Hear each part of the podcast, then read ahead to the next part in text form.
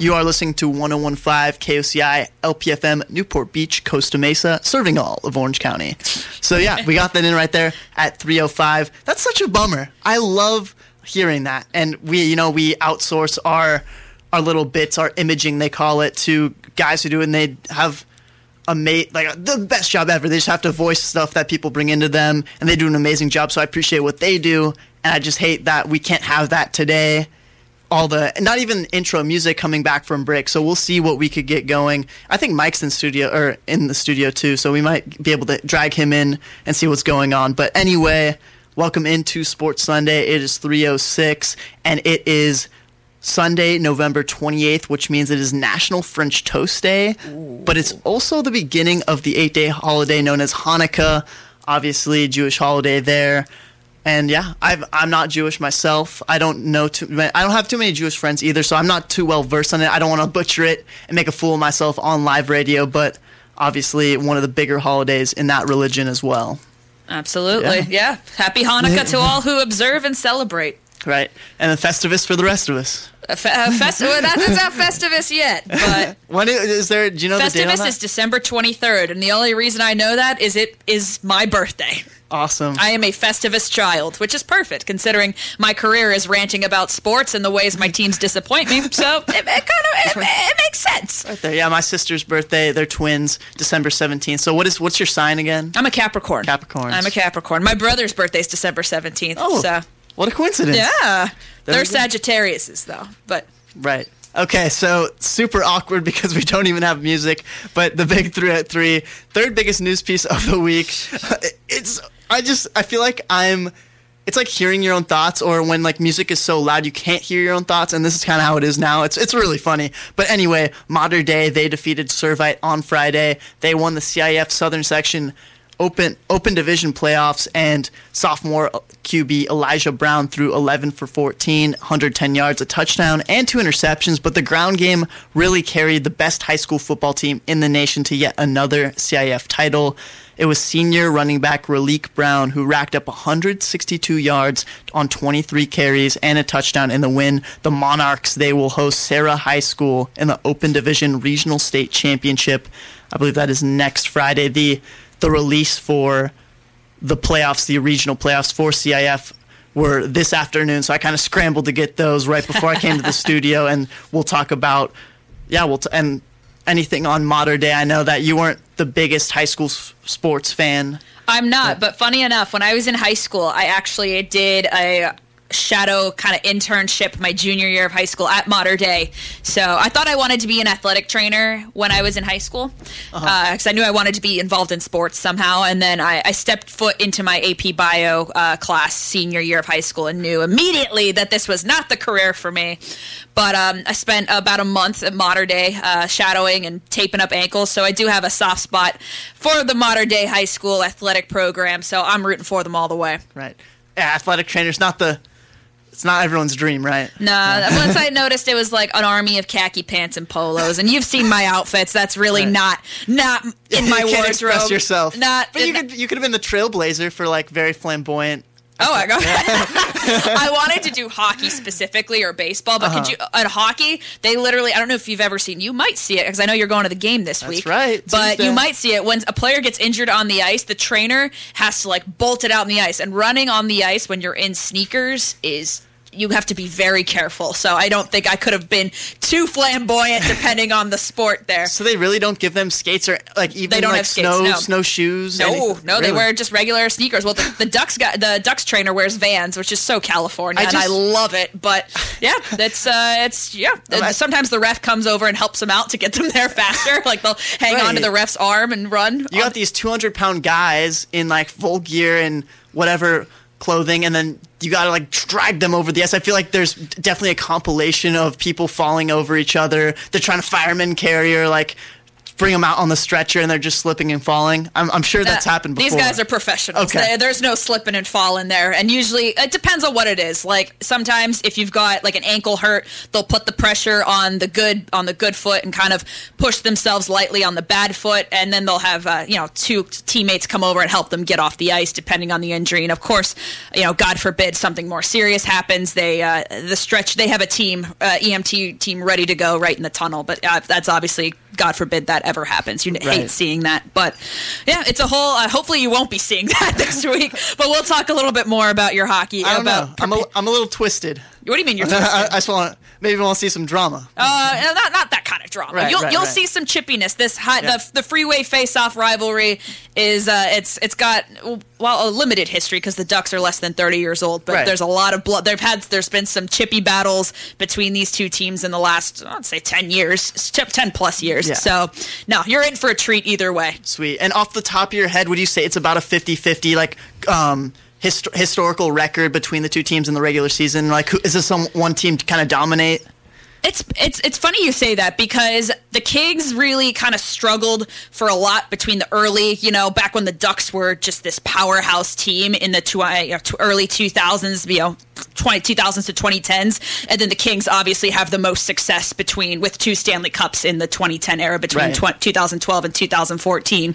But they're both like last year they split the regular season series evenly. They obviously both didn't make the playoffs last year, but this is the first meeting between these two teams this year. So this is going to be the beginning of uh, what will what will begin between the freeway face-off. And as I've said it before, these two teams up and a lot of young up and coming talent. The Ducks performing very well. The Kings were off to a little bit of a hot start, struggled a little bit as of late, but um, between the Ducks, there's still a lot of players on that team that have there's no love lost there. You know, you got Dustin Brown, Anže Kopitar, Drew Doughty, Jonathan Quick, guys that know the Ducks very well, played against them many times in their career. Certainly will be an entertaining game. You're in The- for a treat, I promise you. I've already like been on Google, kind of seeing the rosters, remembering some of the names, make sure I have an edge going Do, in there. do those four names ring a bell for you? yeah, yeah. I know there's an Italian guy as well. I think he's on the Kings. Alex Iafallo? Yeah, exactly, exactly. so that's what we were talking about. I knew about. exactly who you were talking about. Right. And so that'll be fun. And I think it's kind of it's gonna be four of us, and there's another guy going huge soccer fan, and that's like the, the second least knowledgeable sport in my in my book. So I, I've been like double timing with hockey, soccer, make sure I could talk some. You know, honestly, the best way, with you know, him. people ask, you know, what's the best way to learn a new sport? You know, a lot of people ask on like my TikTok lives, how do you get into hockey? You know, I I've been wanting to get into either the Ducks or the Kings. What's your suggestion? And I always say, best way is just watch games. Watch games, Mm-hmm. ask questions. Hockey fans are those people where it's not a very common sport. So if you get them talking about it and you ask them, they'll tell you. They love talking. Obviously, you see me talking about it. You know, you you just say Annie, go, and I just run with it. So if you're going, I, you said you were going with Kings fans, so I'm sure they will give you the whole spiel there. But obviously, you have my number. I'm a text away. Yeah. If you wanna, if you wanna spew out some fun facts there, I got you. Yeah, I'll make sure I, I get that one, that one like little fact or that comment that's like, Chris, what are you talking about? How do you know that? And it's gonna be like, Annie told me that. Right? I can't wait for that. Okay, No, I'm that'll gonna, be great. I'm gonna take a little leap of faith here. Try this one more time. Ah, we got it. Hey. Number two. Coming in at number two, Newport Harbor High School emerged victorious against Temecula Valley in the CIF Southern Section Division Six playoffs yesterday, defeating the Golden Bears 42 to 35 on the road. The Sailors they erased a 21 point deficit in the second half to win their first CIF title since 2005. 16 years ago. This was only Peter Lofthouse's fourth season as head coach for the Sailors when he took over for longtime head coach Jeff Brinkley in 2018. I believe Brinkley was coached for about 32 years there previously. Senior QB AJ Gutron Moore threw 19 for 26, 159 yards, and four touchdowns. Wide receiver Cashin Henjum reeled in 11 receptions, 159 yards, and two tutties. Newport, they'll play Aquinas High School in the CIF SoCal Regional 3AA Finals next Friday at 3 or at 7:30, excuse me. And we'll actually hear from seniors from the Sailors senior QB later in the show around 4:15. That's AJ Gutron Moore. And any as you know, my my old high school, I'm an alumni of the Sailors. And I know they were hype on Twitter. Everywhere I looked, like all, all the people I followed were like, I can't believe this out of Newport Harbor. What a story! Because it was insane. They started the year. Their regular season was three and seven, and they won out in playoffs and ended up getting rings. I can, I, heard, I saw something too on Twitter that Temecula Valley they were actually getting their fingers fitted before the game, and lo and behold, they blew a 21 point lead to our sailors. And That's- just how you wrote it up you can't do that. Like everyone and people understood that temecula valley on paper may have may have been the better team but i don't think you do that. You don't go in before a championship game get your rings fitted and then you blow that lead it serves them right that our sailors beat them Oh, the sports god that angers the sports gods. You mm-hmm. know it does. Oh, Yeah. they they had their fate sealed at the moment they did that because you can't go into any game knowing you're good. I mean, there's that confidence where you go in and like you have that belief, like, no, we're gonna win this game. We're gonna win this game. But it's different when you're cocky about it. and You're like, let me just get my ring size real quick. It's kind of one of those things. You know how there's times where you can clinch a game at home, you know, you can clinch a title at home, and then you know the trophy is in the building. You're kind of like, oh, I don't want to think about it. Nope, don't touch it. Eh, eh, Okay, Right. uh, let, us win, focus on winning the game, and then we'll we'll celebrate there. It's yeah, what's the string? Stro- the hor- something about the horse and the carriage. I I don't know what the saying is, but you know, ah, they, they they sealed their fate right then and there. You can't do that. That's uh, that bars all superstitions. Every oh, that's so. Right. Hopefully they've learned from their mistakes, and if these guys go on to play any sort of college sport or any, I mean, uh, even their like intramural leagues, if they want to do that at whatever college or city they move to when they grow up. But if they play college or even pro sports, uh, they will remember that moment for sure, and Yeah. probably. make them cringe a little bit Yeah, ugh, I would cringe. Uh, Jesus, that makes me cringe. I have secondhand embarrassment hearing that. Right. And they obviously, yeah, they were the favorite. I, oh, but, but you know, on your point of yeah, those when the crew, and especially in baseball, when they start putting the plastic up in the locker room and they reel in all the champagne and Yeah. the trophy sitting there, and it's like the seventh inning, they have a nice, comfortable lead. Team takes it back, and then you, you, you go home empty-handed, all embarrassed. That's exactly what happened here. It's just it's poetic justice, in my opinion, because that is unacceptable for that news to get out into the general public, for Newport Harbor guys to see that and to to do what they did. We will talk with AJ Gutron more at about 4:15 about that experience because I know he'll have something to say. It makes me think about the Rays and the popcorn this year, honestly, mm. and then how the Red Sox that just oh angered them, and obviously we know the result of that series. So, Exactly. Nah, you can't do that though. Oh, congrats to your sailors, though. That's awesome. Yep. Let's go to number one. Number one. An absolutely wild week in college football. This was week 13. How about Alabama beating Auburn in the Iron Bowl 24 to 22? A thrilling game went to overtime. Oh, was it four overtimes? And then Michigan defeating Ohio State for the first time since 2011, 42 to 37. First time that Michigan coach beat those guys. I, I just can't believe. I was like, and I, I have friends at both colleges, and let me tell you, like the the chirping and the beef between them, like even just like second year students. Like I'm a sophomore in college, it's real. Like you go down to Ann Arbor and. Down there in Ohio too, it is just insane how fast they, they indoctrinate you, and you're just you're just one of them, and it is crazy how much that rivalry exists. And now Michigan getting the, the, this laugh. They won this chapter of the rivalry. I was super hyped to see that. 42-37. Any anything to say? Uh, I mean, credit where credit is due. I'm not a Jim Harbaugh fan by any means. My father instilled that in me from a very early age, but uh, got to give credit where credit is due. And seeing uh, the students of Ann Arbor just rush the field like that, it looked incredible. The atmosphere must have been electric out on the town and in the bars of you know of Ann Arbor that night. So celebrate it. I hope all Michigan fans are celebrating it. That's the only time I will give Michigan any sort of props in that case. And sending my love to all my Ohio State friends. I funny enough, I Ohio State's one of those fan bases where everybody I've met that's an Ohio State fan, I love. Like they're just great people. So I have, you know, no issues there even though they hate Notre Dame. All of them have told me they hate Notre Dame and I'm just like, okay, whatever. But I I was hoping for that win from them because obviously uh, they ha- there's an Ohio team that's playing my Baltimore Ravens this evening, the Cleveland Browns. So I was hoping that they could have at least have one of their teams win this evening. But unfortunately, it's going to have to be uh, an 0 2 weekend. well, with the exception of the Cincinnati Bengals, they won today Yeah. in dramatic, not dramatic fashion, but in an embarrassing fashion. The one time Steelers. Sam can't make it in studio. She did that on purpose, Uh, didn't she? uh, I wanted to grill her because that's the Bengals, man. Now I have Joe Mixon in fantasy, so I don't really mind it. But you know what? Embarrassing loss either way. It was an embarrassing loss, but uh, yeah, honestly, props to props to the Wolverines for that big win. And I th- does this put them in playoff contention? Mm-hmm. It I does. think yes. We'll talk Absolutely. about the, the AP poll here Yeah. that just came out. So, yeah, congrats to Michigan. Oklahoma State, they outlasted Oklahoma in a shootout. That rivalry game that finished 37 to 33.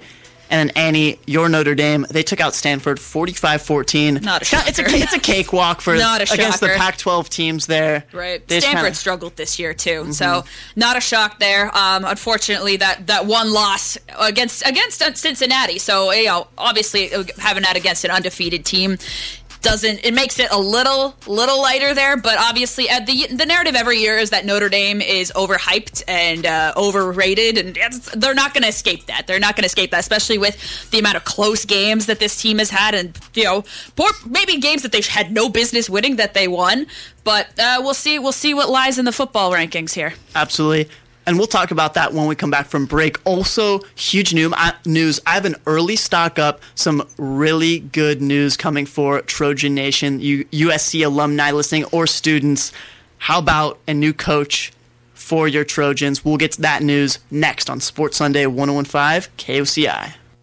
The Newport Harbor High School Alumni Association is here to connect you to the people, places, and memories you love most about our school. Find us online at newportharboralumni.org and on Facebook and Instagram at Newport Harbor Alumni. And as always, go Sailors. Join us Wednesday nights, 8 to 10 p.m. for Local Motion. Local artist recordings, interviews, on air performances, and happenings here on KOCI. You're listening to Sports Sunday with Chris Bibona and Annie O'Donnell on 1015 KOCI. And we're back, Sports Sunday 1015 KOCI. I'm your host, Chris Bavona, here with Annie O'Donnell. Annie, we're talking about a little bit of college football before we get into our NFL slate. Tons of talk there, too. We'll kind of recap the Thanksgiving games that were really exciting. But anyway, I teased you before the break about a new hiring, and that was USC's hiring of o- former Oklahoma coach Lincoln Riley. He's expected to become the Trojans' new head coach it's been reported everywhere. I kind of when I was doing the the the recap or the the rundown here, I was doing my research and stuff, and then I get this notification: Lincoln Riley's come to Southern California, and my guys were hyped. I have so out of every college in America, I would say I have the most friends going to USC. So that those group chats were going crazy. They're excited to have a guy with a career record of 55 and 10 in five seasons as the Sooners head coach, two playoff appearances. What else, Annie? I think he had two first overall quarterback selections as well. So this guy, he knows what he's doing, and coming off of the Clay Helton era in USC, and we have this interim area now. Next year, all these recruits. I saw a, a recruit out of actually Los Alamitos, Makai Lemon. He kind of he tweeted the eye emojis after this news broke out because he is committed to Oklahoma, but if their head coach is leaving now, going to USC, maybe he stays stays in the area. Who hmm. knows? So this this has serious ramifications for Oklahoma and USC, and we'll see what happens in the near future with recruiting and other coaching staff that might follow him. But I think this was 100% the right move of the coach, like the coaching market in the college football is a little crazy right now. And, you know, Coach O over in LSU, he was a name that got thrown around, but obviously he pretty much got fired fired from USC. So we'll see what happens with him. But I think in terms of right here, right now, USC's hiring of Lincoln Riley, big money move. Oh, absolutely. I mean, just given what Riley, I mean, Baker Mayfield, Kyler Murray, Jalen mm-hmm. Hurts, like b- prominent names, guys that are making big splashes in the NFL at this point. I'm sure the players, which if you got to feel bad for the players the most at USC, I mean, all the trouble with their uh, their athletic department. And I, I listen, I'm not a USC fan by any means. I don't keep that a secret. so I just consider them one of the most corrupt athletic departments in all of the NCAA, and I will stand by that. But you know, that's not on the players in there. Mm-hmm. That's not on the players. That's on management that's on the university. I'm sure they're absolutely stoked about this. I'm sure all the kids that are looking at USC have done recruiting trips because a, a head coach is huge. So many people will probably decommit and com- recommit to USC. I, I, I, there's no brainer there. So if you're a Trojan fan, you got to be pumped about this. Uh, yeah, not not not a lot to hate here. Fight on, baby. It's gonna be good. Like, that- obviously, I would be stoked if I were to get into USC. That's been my the number one on my list coming out of Orange Coast College. So we'll see. I think I got a pretty good resume coming in, but well, yeah, I'm excited. It I, I feel like I'm already there. Would you be fall 2022 technically? Yeah, yeah, I would be. I Ah. would be. They don't do. They're like the one school that doesn't do spring admin, and I felt like Really? if I if I were to apply to schools, why would I go to another school in the spring for a semester and then like try, like go over to Boston or something That's- and have to go back? So I just Right. thought I'm gonna take this time in the spring and summer, do a couple internships, make some money, get some experience. There you go. And then go right in. Maybe it's USC, maybe it's Emerson College. Who knows? That's, but I, I remember that. I remember a lot of friends of mine getting into USC, and then but they would grant you like second year admission or something where it was like not freshman year. They would grant you like, oh, go do a year somewhere else, go to community college, go to another school, and then transfer in. A lot of my friends were like, why? Why would I do that? Right. That doesn't make sense here. So they obviously all ended up going to schools other places. But no, that's I, I like that plan for you. Absolutely. Plus, you get that. I mean, you've gotten so much experience here, but then you think about getting internship experience elsewhere, wherever that may be, a team, a, you know, a, journalism outlet. Right. Who Mm-hmm. Knows? Someone who could outlet, pay me. Yeah. right. Exactly. NBCLA, call my name. I, there's a lot of good. It, just for anyone interested, on, I think I believe it's Joiner, Joiner.org. They have amazing outlets to journalism internships. A lot of them, pay, I think all of them paid. Now, I th- that's one of the best trends I think in our society now, especially that industry is the paid internship. I just don't think free labor really gets it anymore, just with the cost of living here, especially. Oh, absolutely. But I think yeah, very good. That's, that's joiner.org. Don't quote me, but uh, you'll find it there. Friendly reminder that college credit is not an acceptable form of payment. That's a reminder for you Yeah, too. That's yeah. for all my sports internships in college. That's how I was quote paid, and it's just not It's enough just anymore. number. So I love that this movement is happening where companies and organizations are realizing, hey, we got to be able to pay our employees here. Mm-hmm. Hundred percent. And USC, speaking of them, they fell to BYU 35-31 this week, but their season's over. They're just hyped to get this coach coming next year, locked and loaded. A lot of these recruits and see what they could do in the Pac-12. AP poll. Let's so three minutes left before we go to break. Annie, let's just run down this AP poll here that I have in front of me. All right. Georgia, obviously the consensus number one. They they have the most points by a million. Yeah. So it- they're not going anywhere. I don't, I think they could pretty much lose and still be number one in the poll. Michigan number two, Cincy three, Bama four, and then in the outskirts you have Oklahoma State with their huge win, and then Notre Dame at six. Do you think the time? Do you think there's a possibility that one of these in the in the outskirts, Oklahoma State or Notre Dame, they can knock off that Alabama? Maybe Cincinnati has a heartbreaking loss in the last couple weeks of the season. What, what's your thoughts on this? I think it's possible. I think anything's possible at this point in time, plus the college football selection committee. I just, to take Alabama out, I think would be a stretch. They, it's hard to picture a CFB playoff without Bama in the picture. And there's so many, you countless times you think back. I mean, what was it, 2017, I believe it was, where Ohio State, Big Ten champions, best, but they had that one loss against Iowa. And even though they had, were a better team and had a better record than Bama that year, out. They put no, they excuse me, they didn't have a better record than Bama that year, but they did not win the conference that year. And there was there was two SEC teams, I believe, if I'm not mistaken. I can't remember if it was uh, LSU. It was it LSU. I'm, I, I'm gonna cannot look that up. remember. I need to look that up real quick. But it was caused a lot of controversy, especially amongst Mm-hmm. Ohio State fans. So if there's any way that they can put Alabama into that top four mix, they're gonna do it with it, unless there's just an absolute absurd case otherwise. Yeah. But you could look at that Texas A&M loss and say, hey, that's a case where we can't put you into the college football playoff. There's too many other talented teams that didn't have that embarrassing of a not I wouldn't say it was an embarrassing loss. It was a close game, but still not a worthy opponent to lose Mm-hmm. to. So I I think it'll be a challenge to see one of those teams slip in there, but hey, I've Yeah. been I've been wrong before. Right, so. right. And they do follow the money, and Alabama grosses the most. But Oh, I don't, I don't want to say that as a factor. uh, Sitting here right now talking about sports and the performance, but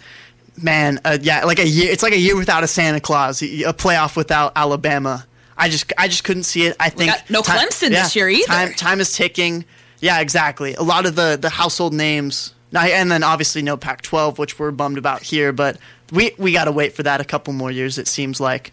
All right, 3:30.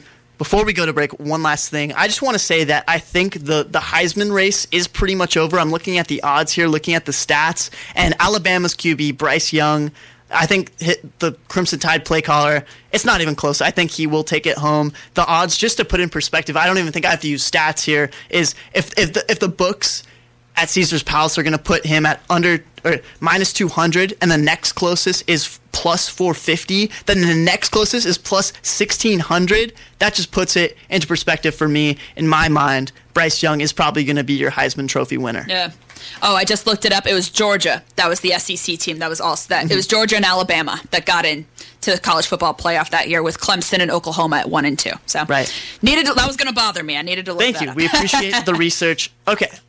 Quick break. We'll come back. We'll talk about the NFL slate. Is week 12 already? Week 12 of 18.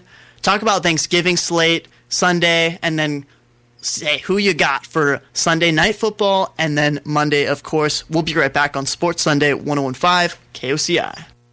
Yotronic services and repairs all brands of Apple and Windows computers and cell phones. Only 15 to 20 minutes to repair any broken iPhone screen. Water damage, battery problems, sound issues, virus removal, slow computers, software install, and data recovery. Home or business, and the best part is they're right here at 17th and Irvine in Costa Mesa next to the 7-Eleven on Irvine Avenue between L's Pizza and Ruby's Sandwiches. Open seven days a week, 949-791-7206.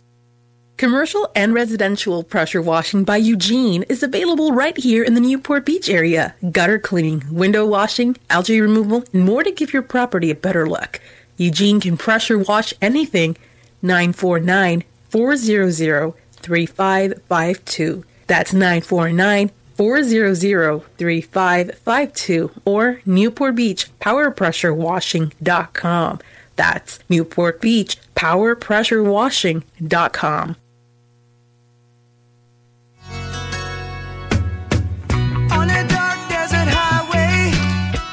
And we're back, Sports Sundown 1015 KOCI.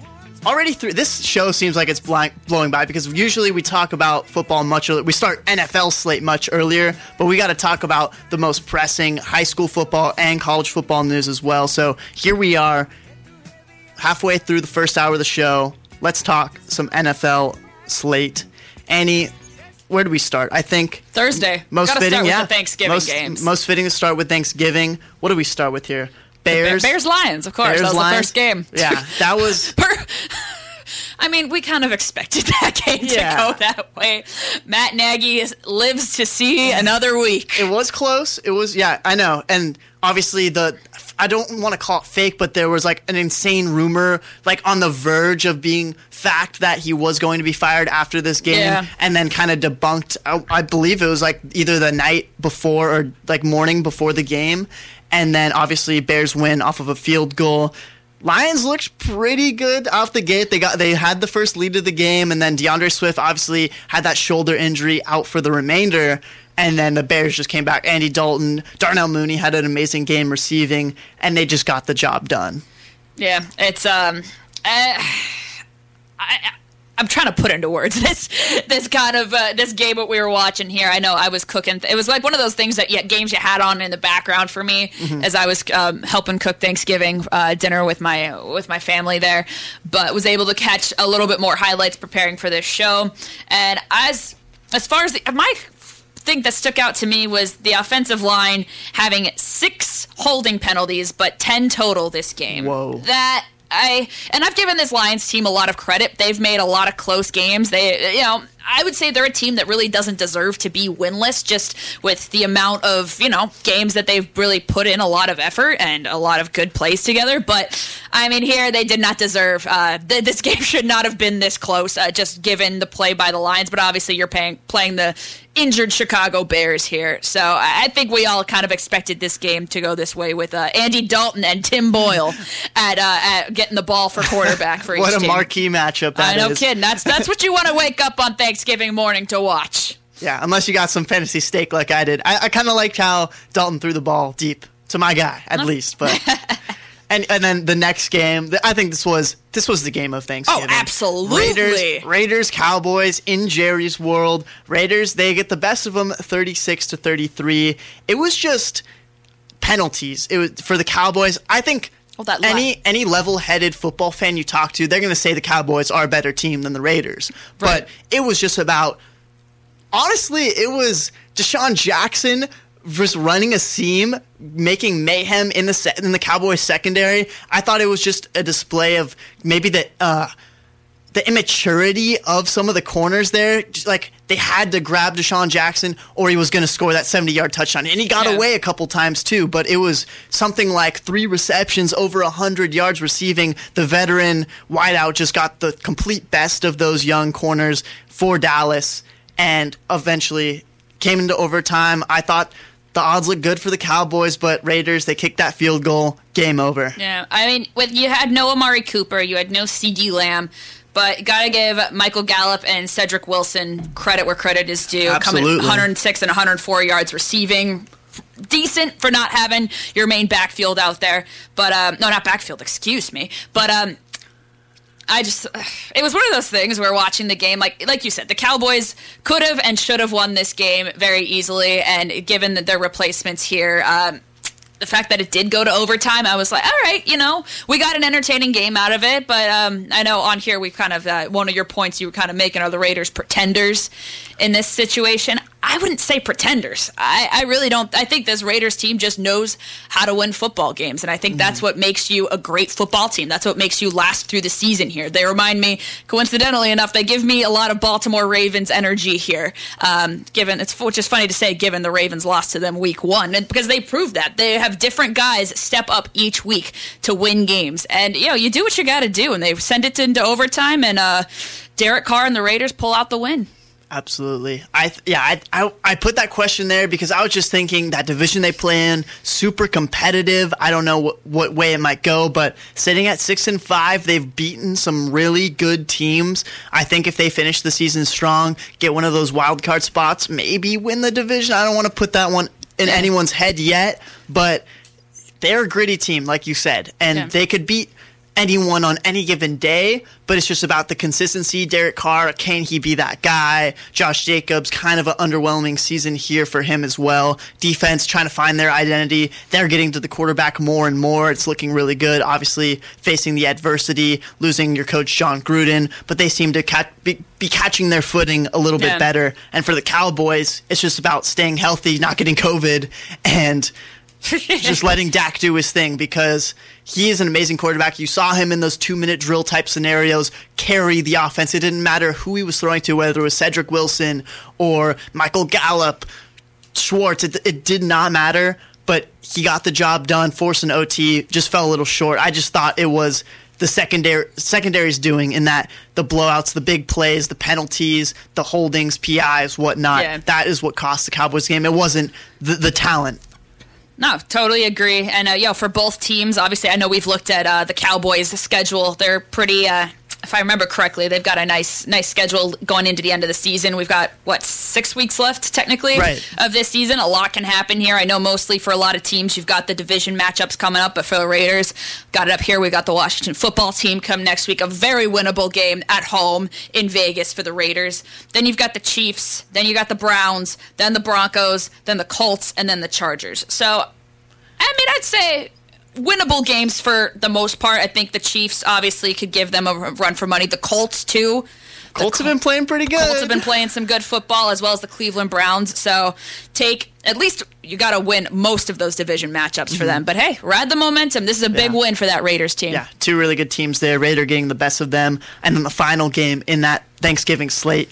Big blowout. I don't think anyone was really surprised. One of the best defenses in the league just went against Trevor Siemian, and then I don't even I can't even name you the third string Saints running back, so Jones Jr. they, they just could not get anything done. One garbage time touchdown, thirty-one to six is the final score. Josh Allen th- threw the ball pretty well, and and I think Diggs. This was I would I would say a breakout game this year. Not the most overwhelming season out of him after being the leading receiver last year, but Right. Allen four touchdowns, Diggs I think he had two, and they blew him out. And the Bills back back there with the the Patriots. I know the Patriots they they won today against the Titans. Yes. So th- that's just that's going to be the race of the year. I think. Funny Bills enough- versus Patriots. Funny enough, they are the Monday Night Football game next week. Right. So they're going into a must-win matchup from the Buffalo Bills, and what a way to bounce back from getting blown out by the Indianapolis Colts that we just spoke. Have been speaking some, not speaking, playing some great football so far. Some great football lately this year. But uh,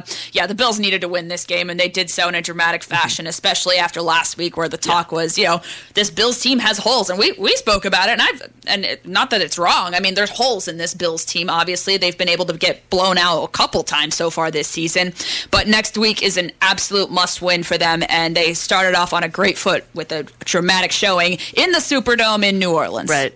I think every, like you said, must win game. I think at this point, when you play the Patriots twice to end the season and you're a game back, every game becomes must win. Yeah. Especially, This is at home too. This Yeah. is in Buffalo, so gotta do it in front of your home fans, the fans that have been tortured by the New England Patriots for the last twenty plus years. So gotta get this win at home for the morale of both the team and the fan base. 100%. And then, yeah, let's get into the live slate. So this Sunday, just right now in front of me, Dolphins, they blew out the Panthers. Cam Newton, his first, I guess, reality check, wake up call. Not a good game out of him. Two interceptions. He was benched. Panthers, a team that's trying to get into the postseason, losing to a team desperately clawing their way back.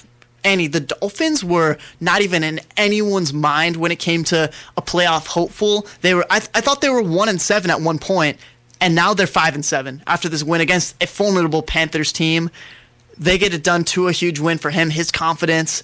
Now they're they're in that AFC East. Who knows what could happen? The, the expanded playoffs at five and seven. They're on a four game win streak. I don't know. I don't know about the division here. I still think Yeah. the division comes up to the Patriots and the Bills there, but I mean those wild card spots. Uh, who knows? Depending on how the last few weeks of the season goes, but yeah, you got to give credit where credit is due to the Dolphins. Huge win today, and who are they playing next week? That's an excellent question. I would guess I would have to. I feel like I should just have like every team schedule up here because it's always you know, kind of it's good looking at what they oh, what they're looking towards. Uh, Giants. Ah, okay, they could win that game. Yeah, winnable. winnable game. Then they got the Jets, and then they got the Saints, and then the Titans, and then the Patriots. So uh, the last three games, I would say their next three games are very winnable. Obviously, Mm-hmm. we got a bye week somewhere. Yeah, their their bye week is not next week, but the week Yeah. after. I, I think first things first is get back to 500 because Yeah. you're not going to be a playoff team at five and seven. Like, and we'll see maybe t- two more wins in this win streak, carry that momentum into some divisional play, and try to get a wild card spot. Yeah, I do think that they're not going to win. They're not going to beat the Bills or the Patriots at this point, but No. they could make some noise, get a tiebreaker, get lucky. Other games, Bengals another blowout. They beat the Steelers. Shout out to Sam Holt. Happy birthday, happy birthday weekend. Bengals they blow out the Steelers 41 to 10. They're in Cincinnati, but Joe Mixon, my guy, my RB1 in fantasy, getting the job done with some 30 fantasy points, but in real life, I think this is what the Bengals needed. They're 7 and 4. They're cruising comfortably. They're in the playoff picture. They just got to cruise. They got to win a big game or two, take the gimmies, and I can't even remember the last time they're in the playoffs. Maybe 2016? I think so. With, it was definitely an Andy Dalton era team. Oh, for sure. yeah. For sure. And I think, uh, correct me if they already played the Steelers once this year in Pittsburgh and they won. So they're. They're, they swept the Steelers, and Yeah. this, that's huge. Right. That's huge for them. Um, have the Bengals played the Browns yet? Do you know? Yes, Oh, they- I think they have once, Okay. and I think it went the way of the Browns. the Browns. The Browns blew them out. Okay. Oh, that that that makes sense to me. Okay. Yeah. Uh, I, you know the Steelers. It's funny. Uh, un- they had that overtime tie, not overtime, that tie to the Lions, and then they've lost the last two after that. Which we got. I I need to give credit where credit is due. I know we didn't speak about the Sunday night um, the Sunday night game because we were uh, here when it was just starting to get started. But um, what a showing at SoFi Stadium there! my. What a turnout for one from the Steelers fans, which is unsurprising. Steelers Steeler Nation travels very well, but they made it interesting. That fourth quarter, the Steelers came back. Obviously, some crucial mistakes there that set up the Chargers for the win ultimately. But um, got to give credit where credit is due. That was a fun game of football to watch. But yeah, Steelers got to get back on track, man. Yeah. And some people, I mean, a lot of people picked them to win the AFC North this year too, which is Like still yeah. The you and Sam both did, I think. Which uh, I I know I respect it because you know anything can happen in football. But I was scratching my head a little bit. I was like, you got the, in a division with the Browns, the Ravens, and you know Joe Burrow and the Bengals in here possibly. But obviously losing Juju, huge loss for the for the Steelers this year. But um.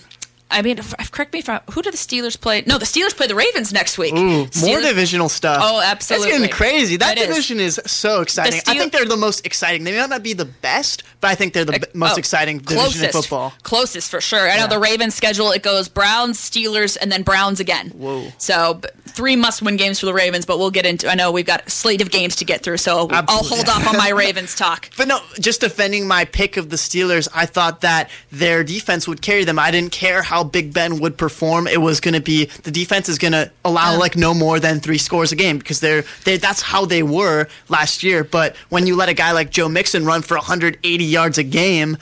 That's unacceptable for a team held to that high of a standard. TJ Watt, obviously back and healthy. Some of their secondary pieces were absent in and out this year. I know they're missing Joe Haden, but they they got to get it together because five and five. This is not a Mike Tomlin team like we know. We know that they could play much better, and I think the talent is there. It just got to click. We got to have Big Ben carry a little bit, Yeah. and we'll see what could happen. Uh, the uh, looking at the Steelers schedule ahead, you said it, five, five, and one, not acceptable. They've got six games left of the season. They've got the Ravens, then the Vikings, the Titans, the Chiefs, the Browns, and then the Ravens to close out the season. That's not an easy schedule to take on. So, what do the Steelers need to do?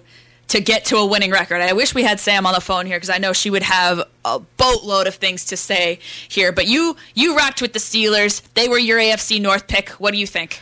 they have to click on defense. I think that it's the big plays killing them, penalties too. I think that Big Ben just needs to muscle up and be competent. I think there are times when they rely on his arm, but he's just not there. Obviously, it hurts when you're missing guys like Juju. You don't really have a defined wide receiver one. You have Chase Claypool, James Washington, and among other guys, Diontae Johnson, just kind of running around out there. And you're you're making your rookie Najee Harris, the running back, take 30 touches a game, no more, no less, it seems like. And that is just not a sustainable offense. You're not scoring enough points, and your defense is not keeping you in games when that's your calling card, and that has been your calling card for as long as I've been alive. It seems like is the Steelers just they just roll and they do what they have to, get forced turnovers, protect the quarterback, all the little things, the nuances of the game they do so well because they're so well coached under Mike Tomlin. Yeah. And that is what I think. And it's just kind of unraveling slowly, slowly, slowly. You have injuries and just adversity, one thing after the other. It adds up, and now you're a 500 team. I don't even think Mike Tomlin's ever finished 500 or below. And this would be like the first year ever. So I mean, there's uh, there's still obviously there's time to right the ship and get on course, but they got to do it fast, and they don't have a lot of flexibility. There's not a there's not no give. I would say there's no giveaway game they have left. Possibly the Vikings, but the Vikings have been playing some great football as well, and are in the playoff mix as well. So I. They got to right the ship. Honestly, if any head coach is going to right the ship and get these players back on track, it's going to be Mike Tomlin. Hundred percent, and just a little. I think a pick six here by Green Bay over the Rams. Uh, Green is giving it to LA right now. I think it's thirty something to. Uh, they're up by multiple scores. I'm not showing Wow. the scores right Look now, but yeah, we got the TV working in studio. A little distracted, but that's okay because it's some football. Other games in the slate. I just want to power through this before we go to break. Yeah. Buccaneers, they edged the Colts 38 31. Leonard Fournette, four touchdowns in this matchup. Big comeback win for the Buccaneers. I'm a Leonard Fournette fantasy owner, so I am mm-hmm. quite pleased. Very good. Very underrated running back. I think ever since his time in Jacksonville came to win. He kind of goes underrated under Tom Brady there, but very, very good still. Patriots, they blew out the Titans 36-13 in Foxborough. Patriots now 8 and 4 leading the division like we mentioned earlier. Giants in a very exciting game, they beat the Eagles 13-7. That not too much offense there. I couldn't tell you the story of the game. I don't think anyone besides those Philly fans in New York watching it really underwhelming. 5 and 17, 4 and 17. Giants get the W nonetheless. Falcons, they beat the Jaguars 21 14. Cordarrelle Patterson came back and he was electric for the Falcons. And the Jets beating the Texans 21 14. Zach, Zach Wilson getting a good win there in Texas, I think. Really good matchup. Good for him. Good for him. I think he's the most frustrating rookie quarterback so far for me. I just the hype was so real coming to the New York market. He was so confident. He kind of just looks like a male, like a Ken doll, and A Ken yeah, right. And I know everyone was joking that he looks like a Disney prince or like he's supposed to be in a Disney movie. literally, literally, it looks exactly like that. And he just can't get it done. And I think he did have an injury towards the end of the game there, but anyway, Jets do get the win. I don't know if he came back in that, but he was distraughtled. And then you have the live games Broncos beating the Chargers 21 7. That's on CBS right now. You could tune in probably in this area. We're listening in Southern California. Packers winning 30 17. And 49ers beating the Vikings 31 26. Breaking news just got a report right when I said that. Dalvin Cook is being carted off the field. That is the premier oh, running no. back for the the Minnesota Vikings. So we'll see what what that story is, but down in pain, medical staff surrounding him, people circling around him with a knee. That's all Adam Schefter's reporting. So we'll see what's up with that. But obviously, prayers up to him. Hopefully, he could make a recovery. He's fine. Hopefully, not damaging to their season. Vikings really getting it together. They're five and five. Wow. Okay, let's take a quick break. We'll come back, and then we'll do some stock up, stock down. Talk a little bit of football, maybe. When we come back, Sports Sunday at 1015 KOCI. Kamauer Crampton Family Law provides top-notch litigators with decades of experience known for their courtroom skills and high-end premier customer service. The attorneys at Kamauer Crampton clearly explain every detail about legal options working with you towards solutions that meet your family's needs. 949-234-8280. Don't let your world crumble around you. Having the right attorneys makes the difference. Appointments online at divorce.legal, not .com, not .net. It's divorce.legal. If you're a business owner and would like to have your business on the air, donate 10 toys to the KOCI Children's Toy Drive to receive 20 radio spots. It's as simple as that. The deadline is Wednesday, December 15th. Our contact information is on our website at kociradio.com. That's kociradio.com.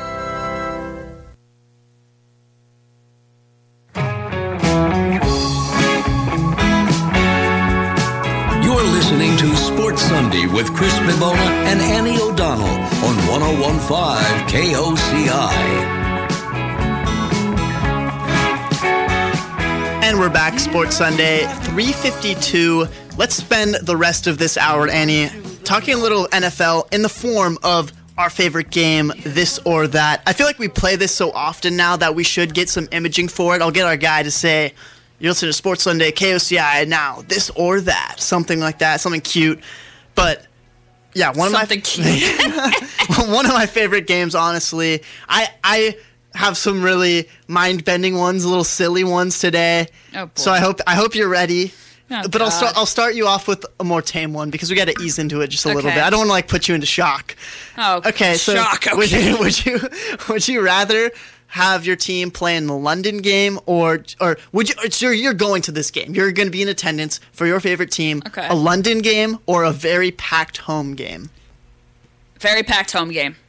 Why? Eh. Uh, the London game, I want to be with the fans. I want to be have that atmosphere, that game day atmosphere there. Um, with all due respect to our, our friends across the pond, um, if I'm going to London, I'm probably going to do it, you know, for sightseeing, tourist stuff. if I, you know, if the Ravens happen to be there at the time I am there, happy, that'd be cool. But I, I, I want to be at the bank in Baltimore with the flock. So that's what I'm taking. How about you? Fair. I wanted to. I would go to the London game because I do see them in the in the in attendance, and they have all their gear. I'm like, where do you guys buy this? You have to be shipping it out there, and it is packed. Like Wembley Stadium. You it know, gets- there's the internet. You can order stuff online. Right, right, right, right. but I I think I don't order like stuff from Europe all the time, and obviously, like I'm not a huge fan of whatever like Right. soccer clubs. But anyway, yeah, you're right though. I just think the atmosphere would be cool. You walk out of the stadium into the pubs, whatever, and it would be dope. Because I remember when the MLB they when they had their London thing, it was a really cool experience. And then uh, one of my f- my brother's friends' dads, I know like three degrees of separation there, but he was at a pub before the the Yankee the Yankee Red Sox series in London, and they, he actually met Alex Rodriguez in a in a pub and it was pretty cool. So I would think it would be an amazing experience to before after the game. You're out and about in the town, and you're, you're running into Cordarrelle Patterson. You're running into whoever, like Matt, Matthew Stafford, Cooper Kupp, all these guys, and they're just they're doing the same stuff you did, sto- tourist stuff. Because you know, like when the teams travel, they always like to see what's around the city, and especially if they go across to London, I think it would be pretty dope. So I would say, and I could always go to SoFi Stadium, but I'm not always going to be able to go to a London game with my favorite team playing. True, true. You got one now? Fair enough. I do. Okay, this one's kind of I might have toyed around a little bit, but the there's football involved in here. Okay.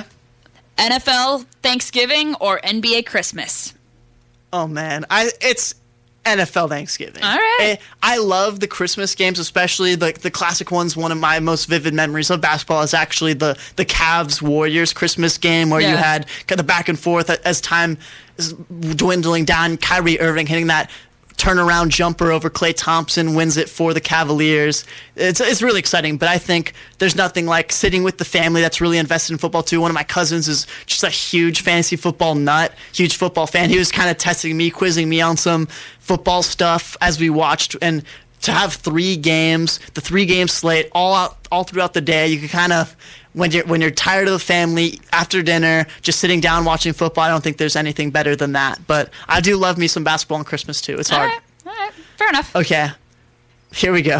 Oh god. Would you rather be drafted into the army or be drafted to the Lions? Uh, the Lions. It's World War Three. the Lions. Okay. Okay. For sure. Okay. For sure. I, you know, uh, I could find a nice place to live on a lake in Michigan. I could make it work. Yeah.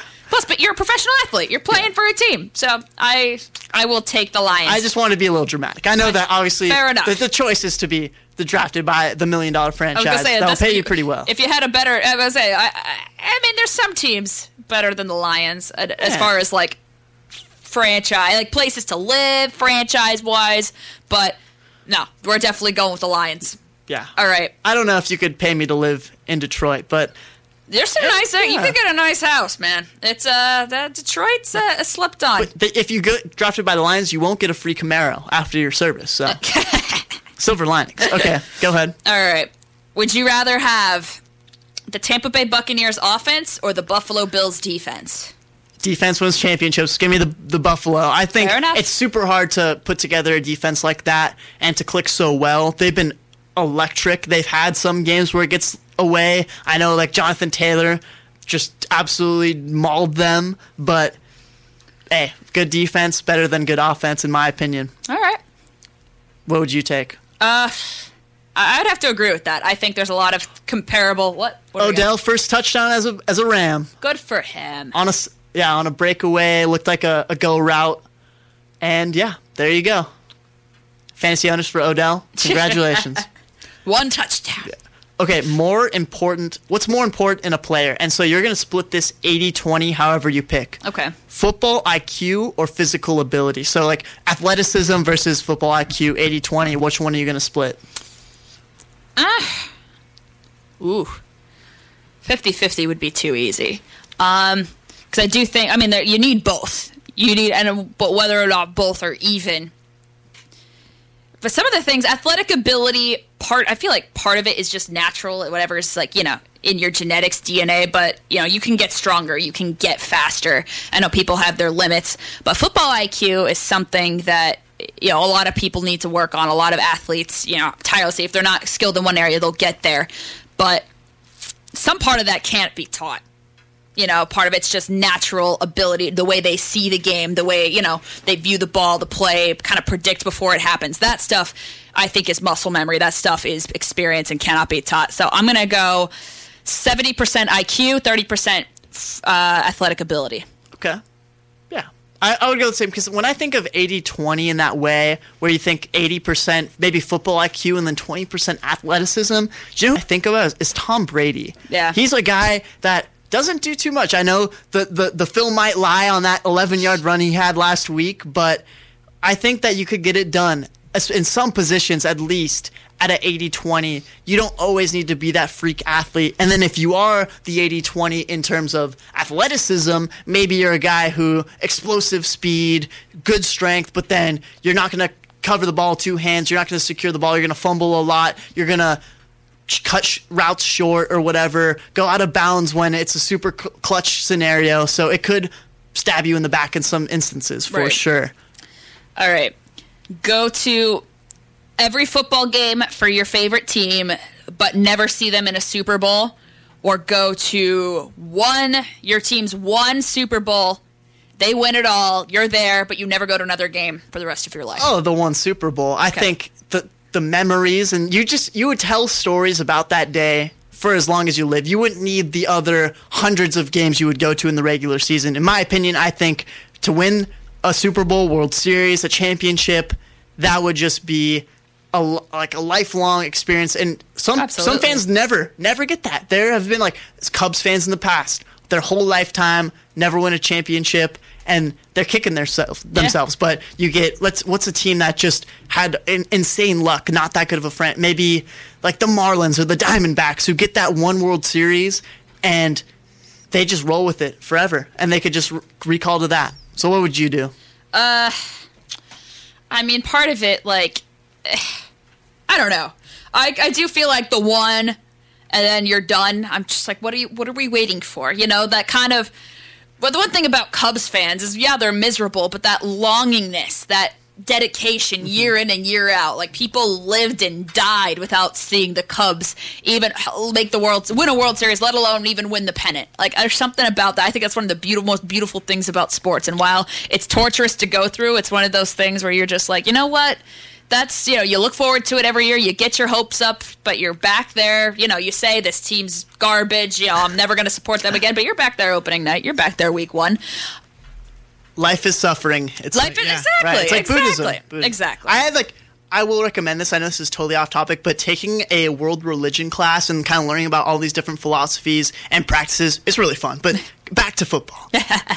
um, better. I think I might have asked this in a previous this or that. Like it just it just upon it occurred to me right now. But better all time, Dan Marino or Joe Montana? Joe Montana. Really? Joe Montana. I'm biased, but Okay. you know I'm because biased. I did look at the stats and it they're good in different ways. I think in terms of a gunslinger, a guy who just his stats are unbelievable, it's going to be Dan Marino. Just there wasn't, you know, Joe Montana never threw for over four thousand yards in one season, but J- Marino did that countless times, and then had these huge like.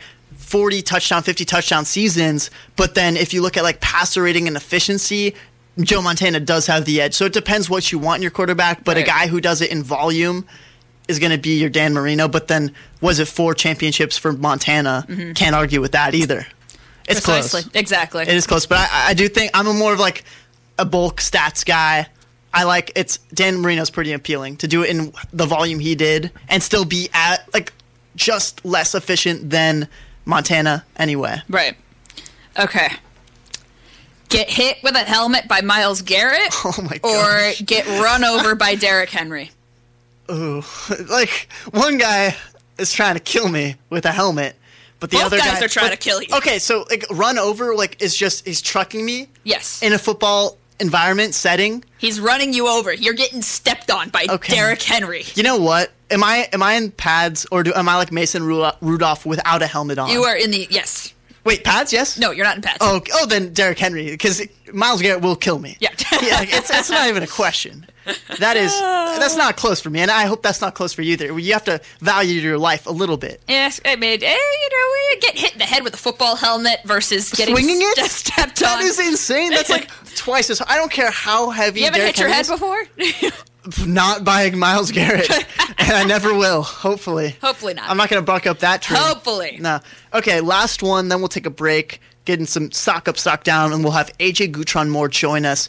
Newport Harbor High School senior quarterback who just won his first CIF ring. He'll join us at 4:15. But until then, one last question, Annie: Who wins a championship first? The Ram, the LA Rams, or the LA Chargers? Oh, that's you know, if you had asked me a few weeks ago, I'd have a different answer. But um, I think, and this is going against everything that I have stood for and uh, ingrained in myself the last four years, uh, despising this franchise for turning their back on my home city. But I'm going to say the Chargers.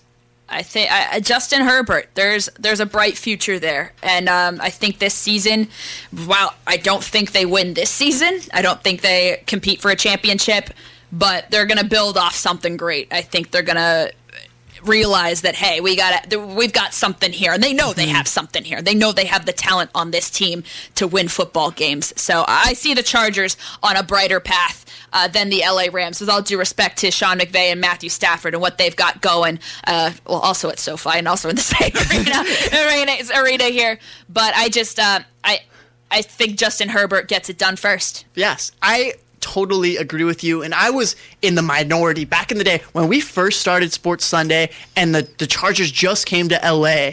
We were we had this exact same debate and people were like, "Oh no way, the Rams, they're literally in the in the Super Bowl. They just lost to the Patriots. They could definitely turn it around." But Right. then you draft Justin Herbert. You have this great running back in Austin Ekeler. The defense starts coming together. One of the best pass defenses in the league. And it starts to get a little real. Then you start to question who is the team in LA? Who's going to be the better team in a decade from now? Right. I think the younger team, the team with the brighter future, it's starting to click a little bit more. Doesn't even have to really make the big. They haven't made the big move yet. It's it's the Chargers. The Chargers are the team of the future in LA. I will say that right here, right now. I don't care what you have to say about the Rams, their history in St. Louis or whatever. I think as both teams having zero skin in the game, zero rings in LA so far, it's up for grabs. And whoever wins that first ring in SoFi, whoever brings that banner, is going to have the bragging rights. Is going to bring in th- that new generation of fans, and then that is that's how you start your legacy, and then build a franchise that goes from the little brother, the Chargers, the San Diego Chargers, to the LA Chargers with however many rings, and Justin Herbert, this Hall of Fame level guy who we could we know he could be, and then you have the Rams, who on the TV right now losing by 11 to the to Green Bay, a team that they will have to face in the postseason, and there it looks sloppy. And there's a lot of flags be- being thrown around, and you just don't know. And then the Chargers, it seems like they're pulling off these big upset wins, and they're finding a way. And they still have these holes, but they're making the best of it, and they're still going to make the playoffs. So Annie, two for two. Let's say the Chargers win the, win a championship first. We heard it here first, man. 407. We'll take a quick break. Stock up, stock down for what is that going to be? Eight minutes. And then AJ Gutron Moore will join us on the show. Exciting interview from my alma mater, Newport Harbor High School. We'll talk to him about his Division Six CIF championship win next. You're listening to 1015 KOCI LPFM, Newport Beach, Costa Mesa, serving all of Orange County.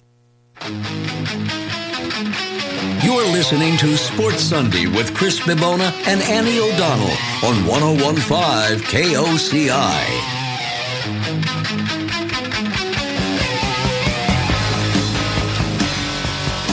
Sun already starting to set here in Southern California, looking out towards Saddleback Mountain. Very beautiful sight here. Doesn't seem like is it it's still fall or is it winter? It's winter It's- now. No, winter is uh, December 21st, Oh, technically. so we got a while. That's winter solstice, yes. Okay. So it's still fall, even though you know the Christmas decorations are coming out and uh, the Christmas trees are coming into homes, and we're starting. Is to, yours in? Um, it's getting. We have a fake tree, so uh, no, no, no, no, no. Come don't. Oh, my dad. It's this. This has been. We used to have a real tree. My parents bought a fake tree back in the '90s, and we have not looked back since. So um, my mom lights plenty of candles to get that that smell in the house. Right. We are not short of Christmas spirit at all at Casa OD, but um, no, we're starting I, right. My mom actually, when I was leaving, she said, "Do you want to come home and help set up the tree tonight?" Meanwhile, we've got the Ravens on tonight, and the Ducks are playing the Leafs at home uh, tonight. So I said, you know, after the games, I will happily come help ornaments. But until then, I am locked and loaded on my double screen. But I absolutely love the holiday season, so um, we are in the Christmas spirit already. Lock and load. How Here about we you? go. Yeah, so my family, the Friday after Thanksgiving, we always go down to Home Depot on Harbor Boulevard, get our tree, bring it home, tie it up to the, the Toyota Sienna every single year, and bring it in upstairs. This year, like the cap kind of went crazy when we brought in the, the tree for the first. This is his first Christmas, so it's it's it's pretty good. Not that it's like the only tradition. I guess like besides like the the can- the cookies. Christmas Eve, Christmas Eve dinner, opening presents in the morning, like all the stuff everyone does. Like Right. the getting the tree on that Friday after Thanksgiving is like the one thing we do pretty much every year. Oh, that's awesome! Yeah. I love that. So we got a, a five to six footer, pretty good tree. I wanted a little bigger one, but mom didn't You budge. were overruled. mom did not budge for the bigger tree, but we got, we got it in, and we'll get. We don't know what decoration to put because we think the cat is up to something. Might might like start playing in it and then knock over some ornaments that we have. So we'll see what we could handle. But put, the, put the fancy ones up top. That's what Right. um, having. I mean, you have younger siblings, but growing up with my younger brothers, we'd always have to leave like the toys, the cheesy ones at the bottom, and then the the nice glass ones all the way up at the top. Right. Okay, stock up, stock down. We have five minutes, so I want to, if you don't mind, I have a pretty big story. I think it's going to take up the whole stock up, stock down, but it is this Mater Dei high school investigation, this scandal about a student being left with a brain injury and the school's attempted cover up of this issue. So, obviously, if you listened from the beginning of the show, you heard that Mater Dei they won the CIF title and they're going to play for state coming up here. But in the midst of this, something that happened this year in February, earlier in the year, started to come up. And just funny how that happens. First off, I want to say, like, why does this story come out now when they're making a CIF run? I just think it's funny. I think someone probably knew about this and could have got it out to the media, but who knows? Yeah. Anyway, it just, but the fact is that it's happening now and people are aware and people's heads are, are starting to turn a little bit, and we might see some legendary coaches and athletic department people get kicked out of the school, one of the best, the best high school football program in the nation. So, anyway, let's get right into it. Lawsuit was filed against Mater Dei after a round of quote bodies. It's body blows. It's a game that I've played that a lot of people in a lot of locker rooms they do. It's a form of initiation ritual. Two football players they strike each other between the hips, torso until one surrenders. Obviously, face off limits. You kind of just it's body. It's a torso. You you can't punch in and out of it. But that is not the case. What happened for these two Mater Dei kids? One of them left with brain damage, broken nose, required surgery, according to the OC register, and and lo and behold, administrative staff at Mater Dei they told the coaching staff and trainer not to call the paramedics and to delay contacting the the players' pa- parents. This is according to the court filing. And then on April 21st, head coach Rollinson of Mater Dei, he told police he had no knowledge of the, this body blows or any other hazing. But according to the court filing, Rollinson told the father of the player who was injured with the brain injury, if I had $100 for every time these kids played bodies or slappies, I'd be a millionaire. So, contradicting statements from a legendary coach, I would say the most famous coach, the high school coach in California, maybe in the country, getting caught lying, and then you have this cover up from the administration, a kid left with a brain injury, forced to leave Mater Dei, this whole cover up scenario, documented injuries, including a broken nose, lacerations above both eyes, and what's to show for it? There's there's been nothing, and Mater Dei, this coach and this staff, the administration, the diocese, even if you want to throw them in there, all of it, they're gonna win another CIF state title. It seems like. And is that is that right? I don't think so. I think you got to assess it right now because why is it going to come up right before CIF playoffs and then maybe nothing's going to happen right after? Obviously, Coach Rollinson, like I said, one of the greatest coaches ever, but he's been he's been with his own. I believe he's been charged with assault of another person in administration back in maybe the 90s. So he's he doesn't have exactly the cleanest record. He might not be the best person, but he's a great coach. And does that mean that he gets off scot free and gets to finish off the season? I don't think I don't think so, to be honest. You know, we're starting to see, and I, I, spoke about it. I know I brought up the Blackhawks incident um, a couple weeks ago, but it kind of seems like in, it's just in all sports we're starting to see this t- changing of tides. These, you know, people are starting to speak up and stand up to injustice and when things are happening in locker rooms and in administrations that are just not okay. And I know you said you played it and there's, you know, everyone kind of toys around this aspect of, you know, boys will be boys. It's just such a boy thing to do. But here you have somebody that was seriously injured, a high schooler, a minor, mm-hmm. and the people that are responsible for him and, you know, assuming they all have practice after school. So, you know, the high school football, I know some of them do PE, you know, kind of train PE, but, you know, we're assuming after school here the people responsible for these kids are the coach right. and the football staff. And the fact that they delayed calling paramedics and calling his parents is absolutely ridiculous. That is not okay at all. If I'm a parent, I would be pissed to hear that. And this I mean, you've got to speak to whether or not they should be, uh, you know, eligible for a title here to continue on their playoff run here. I think obviously has an investigation been completed or is it ongoing? It, uh, it's ongoing. Okay, so I, and there's a lawsuit. Is what's lawsuit, yeah. I assume there's an investigation yeah. going on as well, but know, I think with an investigation going on, if somebody on the coaching staff and in the administration is accused of cover up, is accused of any sort of false practice or turning their head, I think they should be suspended. Right. I think they should be indefinitely until the investigation clears up, until the lawsuit happens. So I, I mean, props and not props, excuse me, prayers to the player affected and those affected in the past. Uh, you know, this stuff, it, it's got to stop. There's better ways to have initiation, to, you know, rookie, to have some rookie fun here and there of just with the younger guys that, you know, this stuff's, it's not okay. Right. Okay, so we are being cut short a little bit here, but I don't think this issue is going away. It will be brought up in the news cycle again, but I really think it's worth. This is a school pretty much in our backyard in Santa Ana, yeah. and a school like my dad went to, and then everyone knows, and kind of has that reputation of like being classy, and they're they're they're a religious, they're a Catholic school, and then you have this going on. So anyway, that's enough of that. We'll have AJ Gutron Moore, quarterback for Newport Harbor High School and CIF champion, joining us next on Sports Sunday 1015 KOCI.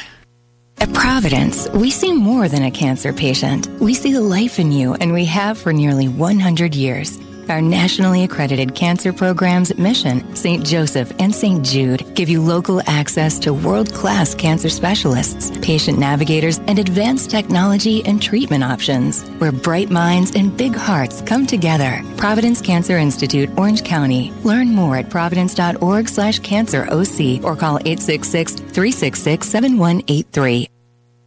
The Newport Harbor High School Alumni Association is dedicated to bringing our sailor family together. We're proud to record our school's rich history in our Hall of Fame and to reach towards the future with our scholarship program, which has given $44,000 to deserving students over the past four years. We know we'll see greater need in 2021, so join our mission and be part of the fun. Find us online at newportharboralumni.org and on Facebook and Instagram at Newport Harbor Alumni. And as always, go Sailors! At Fitzgerald's Auto Care Center, they speak hybrid when it comes to a Toyota Prius or other hybrids. There are several reasons for that triangle of death to light up on the dashboard that aren't terminal. Fitzgerald's has extensive experience with the various minor hybrid repairs up through transmissions and inverter replacement and even economical hybrid battery replacements.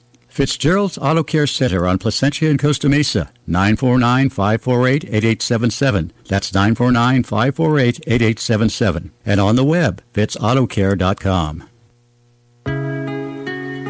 You're listening to Sports Sunday with Chris Bibona and Annie O'Donnell on 1015 KOCI. And joining us now on the phone, Newport Harbor High School senior quarterback and CIF champion, AJ Gutron Moore. AJ, can you hear us fine live on the radio here at KOCI? Great to be here. Perfect. Okay.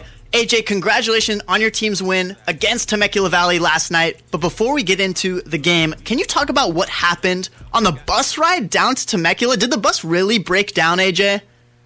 Uh, it didn't really break down. Um, there was like a van who kind of was trying to merge lanes, and I think they like skimmed us.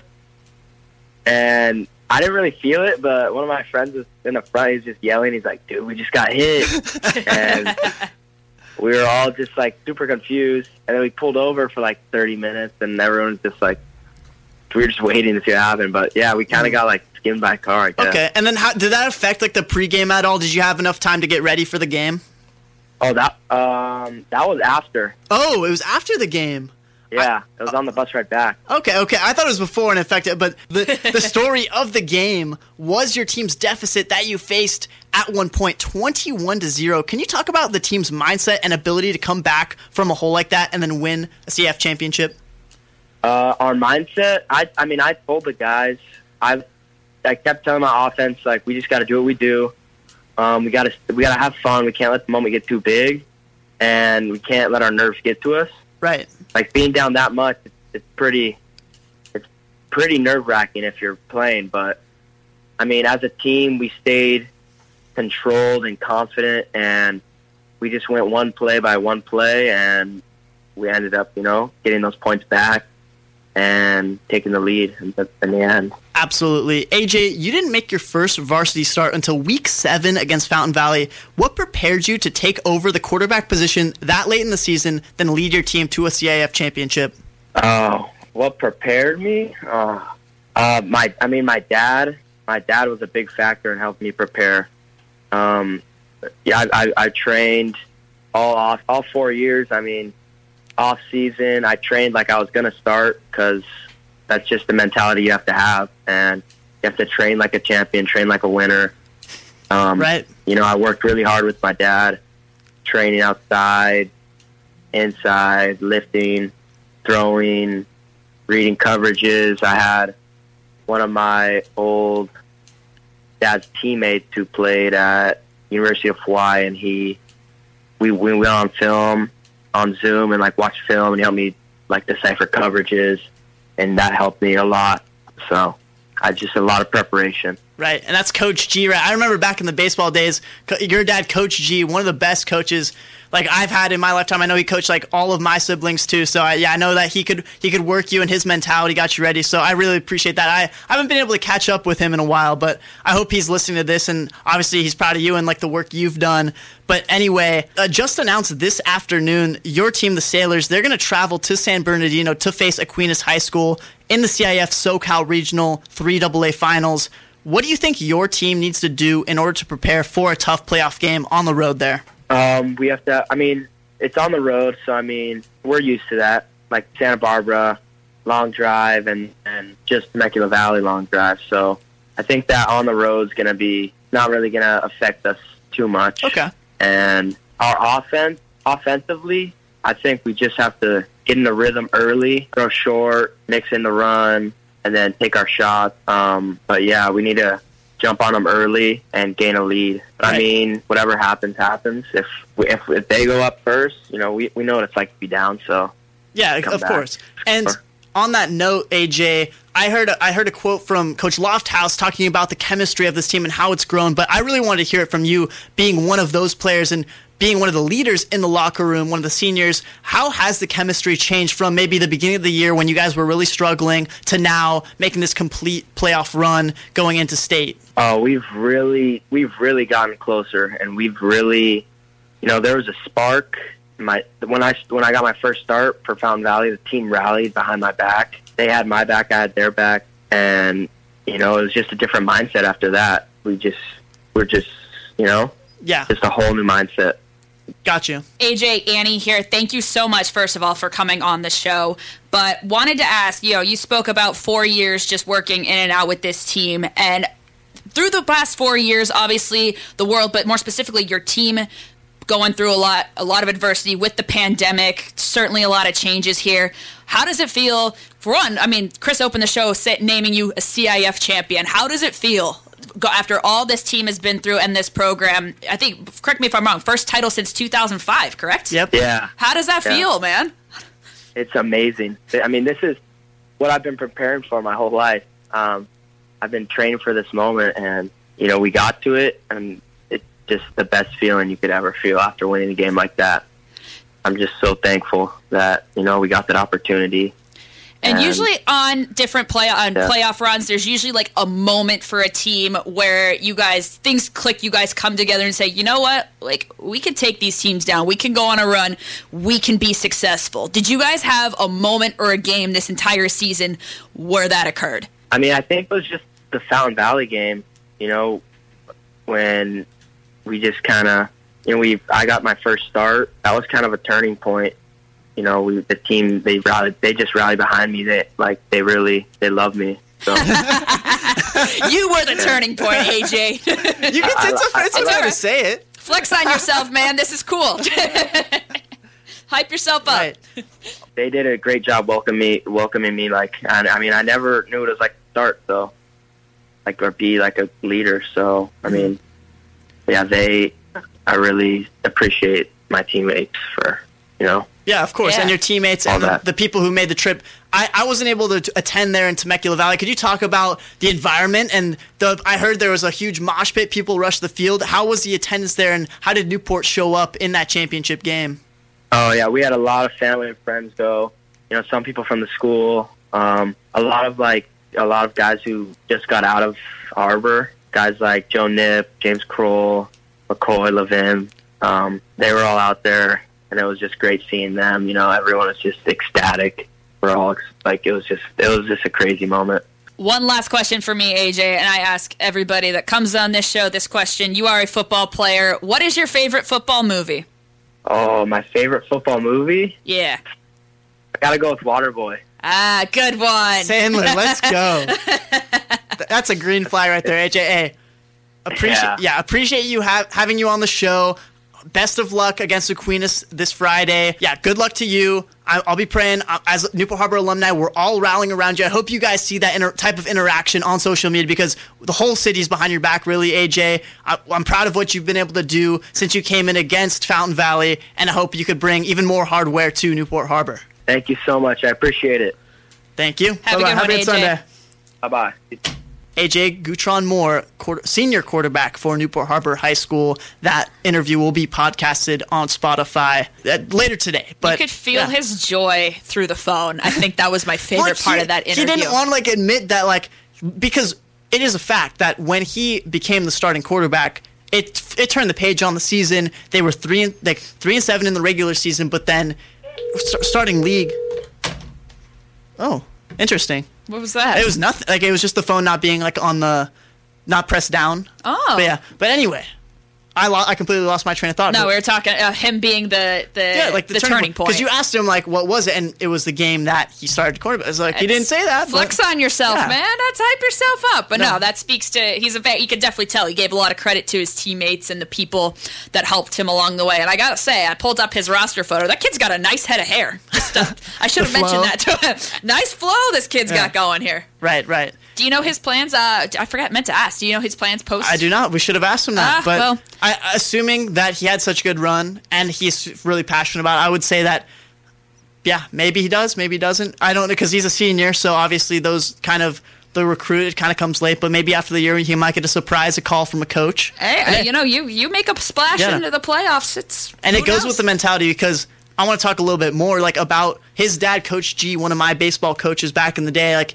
he always like I, I thought it was so crazy how his one of his big things was like you got to prepare because you never know when it's going to be your time to, to shine right. And then his son, lo and behold, gets the opportunity to start quarterback, and then he takes it all the way to a CIF championship. So I just thought that was like a perfect a perfect way to tell that story of how go from one like backup quarterback, and now you're the star quarterback, whole city behind you, going going to play to state, and that doesn't happen every day. It, No, it doesn't. kind of happens because of, because of hard work. Yeah, good for him. Honestly, that's uh, that was a great interview. I Right. like I said, you could feel the joy over the phone. So hundred percent.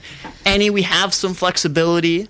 We could talk a little stock up, stock down because you didn't get to get to talk about your stocks, but we do have MLB free agency. A lot of news. It, today's been a busy day, especially right before the show. I don't know why, but there was Oh, huge know. signings. Huge signings. Oh, we know why. The CBA expires this a couple week. days. They're trying to get free, and because when the CBA expires, no free agents can sign. Nothing can happen. So Lockout. all the guys that want to get signed and get get going, they're gonna they're gonna contracts. Right. But of course, you know, for the guys that want to wait until a deal comes through, they're gonna wait it out through the lockout, through the negotiations. And I know we're gonna we'll get into that. I think at the latter part of the show, if I'm not mistaken. So Yeah. I'll I'll save some of that uh, that talk for then.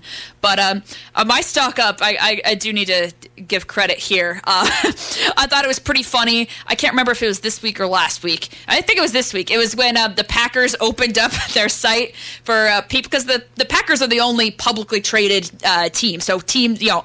Fans can buy stakes and stocks in the Green Bay Packers. They don't have an ownership group; it's the people. Right. And some Green Bay, all a bunch of Green Bay Packers players logged online and were trying to buy shares of the Green Bay Packers with, and they tweeted screenshots with uh, the caption "Working for myself, being my own boss." but, but don't they not do anything? Right? They, they don't do Yeah. it. You get a plaque. They yeah. don't. They're not a part of the decision making or anything like that. But uh, it's. I, I did get a good laugh out of it. Those are guys that can ha- poke a little fun at themselves and uh, have some fun with uh, the situation in Green Bay. Let's go that was a drop. Okay. I, I have like good? I have insane fantasy stake right now. I the game is getting away from me, but my my the guy I'm playing against, huge Green Bay Packers fan. So he's starting Ooh. Rodgers, AJ Dillon, Davante Adams. And he has Adam Thielen too uh, for the Vikings, but he's going absolutely off, and it's starting to get away from me. I had an amazing week, but it's they're okay. They're kicking a field goal. Let's go. Okay, I'm in the clear. I only like Tyler Lockett on Monday night against Washington only has to score about ten points. There you go. Doable. He busts. Doable. He busts a lot, but this is a bad. this is a bad secondary. Okay, break and then CBA MLB. Let's get Let's into some it. baseball. Let's do it on 1015 KOCI. That was AJ Gutron Moore, senior quarterback for Newport Harbor, joining us. That will be podcast, that interview, and this episode will be podcasted on Spotify, Apple Podcasts, wherever you listen to your media. We'll be there. Sports Sunday, KOCI, Instagram, Sports Sunday, KOCI, Annie at Sweet Annie OD, and me at Chris Babona, no spaces, no caps. See you after break. Time and time again, I hear the same question Will I outlive my retirement money? You want to know what you can expect from your investments. My name is Scott Dahl of Dahl Capital Advisors, and I will help you position your portfolio based on your risk tolerance and goals. My objective is to help you gain perspective on your investment portfolio so you know what you can expect. Call or email for a free initial consultation. Phone 949 497 6366, dahlcapitaladvisors.com. Securities offered through LPL Financial member FINRA/SIPC. Commercial and residential pressure washing by Eugene is available right here in the Newport Beach area. Gutter cleaning, window washing, algae removal, and more to give your property a better look. Eugene can pressure wash anything. 949 400 3552. That's 949 400 3552. Or NewportBeachPowerPressureWashing.com. That's NewportBeachPowerPressureWashing.com. You're listening to Sports Sunday with Chris Bibona and Annie O'Donnell on 1015 KOCI. Yeah. super random, but I can't believe there there's two Adele songs on cue for when the show ends, Annie. And this is K- this is KOCI. This is Which is- classic tracks. This which- is the B sides. Which Adele songs? It's rolling in the deep twice. Nice.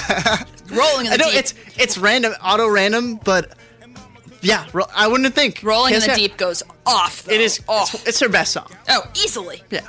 Easily. Right.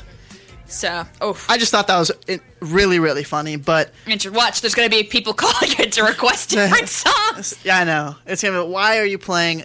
I'm not gonna judge. We play we great. We play great music on KOC. I must say, all the stuff like, it's not the uh, KLOS or 101.1 stuff that just uh, hammers you with Bohemian Rhapsody, Hotel California, and all those just million dollar hits, but. You get some really, really good songs here at KOCI. The B sides and the stuff you, you forgot you knew. The B sides. I love that. Okay. one stock down I had. I know this is past, this isn't overtime, but I just remembered that I had to go on a rant about in my fantasy football league, Annie. There was one player, last place, doing really bad, and just wasn't really paying too much attention to the league. But you know, our, our league has a rule, Annie, that if you if you play a player that is inactive, that's out with an injury, COVID, on a buy, Yeah. you have to pay a fine because it obviously gives a competitive advantage to whoever you're playing because it's you're not they're not going to score points. So this person to to be named later does, does it once early in the year, five dollar fine. Comes to Thanksgiving, it's his birthday on Thanksgiving too, and he plays in an inactive player. Twenty dollar fine, and he is absolutely livid. He was complaining about the five dollar fine, but then you get to this twenty dollar one. He was having none of it, and you know what he did? He sat all of his players, and then the Sunday slate happened, and now the uh, one of the most competitive teams. Like trying to get a playoff spot is playing against him, who's playing nobody. So now it just completely jeopardizes the playoff picture, which I'm on the verge of. I'm barely in the playoffs, but this guy gets a free pass, and then he basically we. Ba- I'm the commissioner, so I kicked him out of the league, made myself the manager, and played players.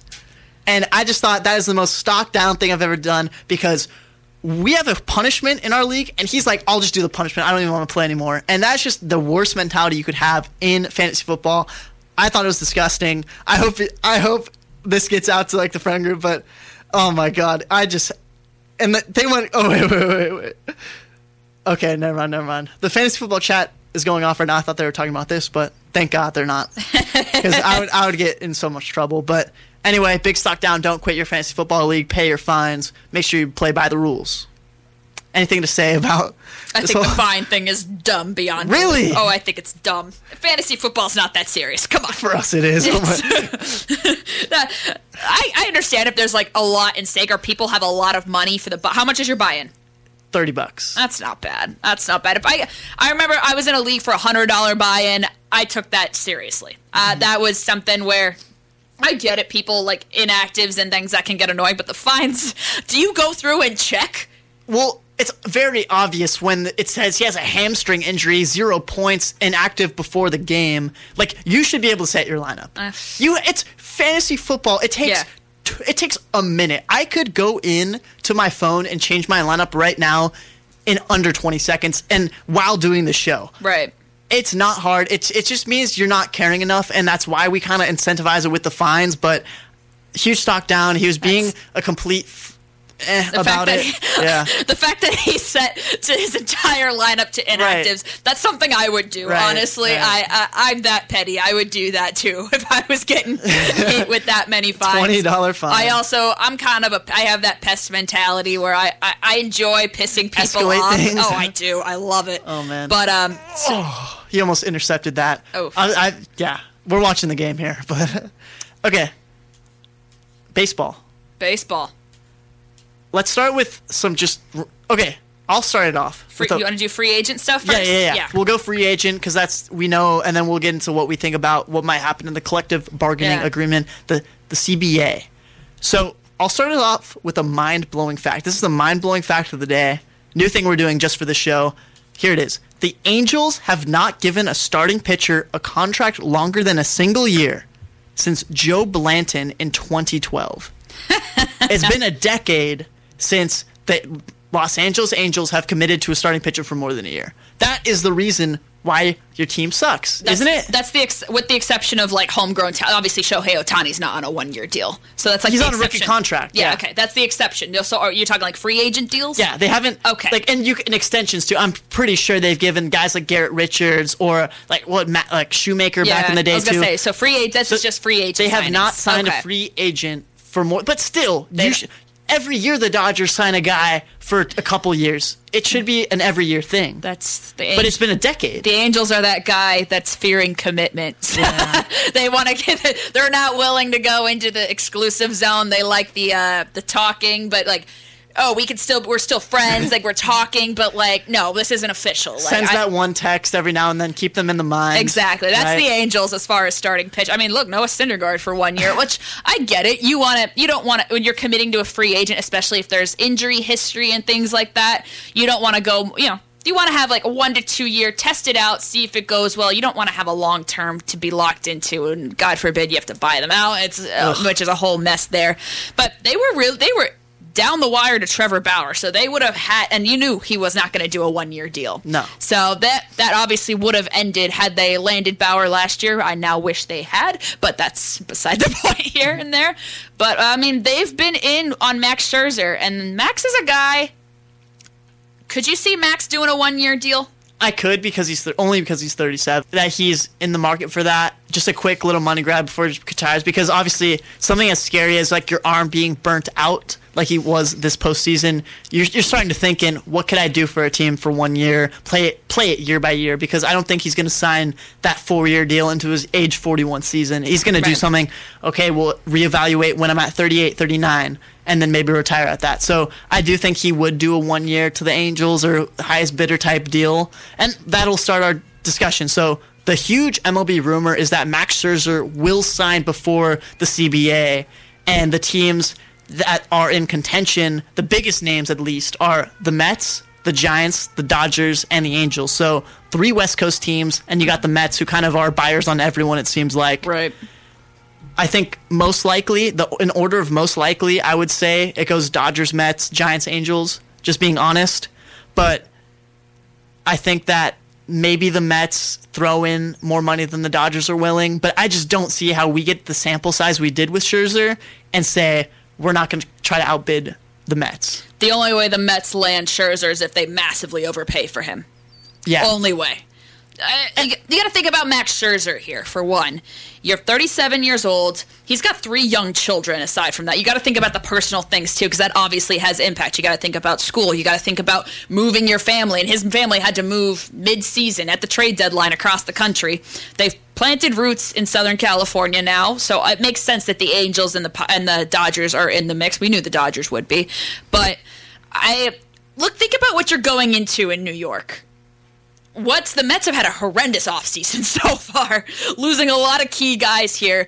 Max, I think, is going to, if he signs in New York, he will be very frustrated with what he's accepted and been welcomed into, both uh, in the locker room and as an organization. With all due respect to Steve Cohen, I think he still has a lot of things to figure out here.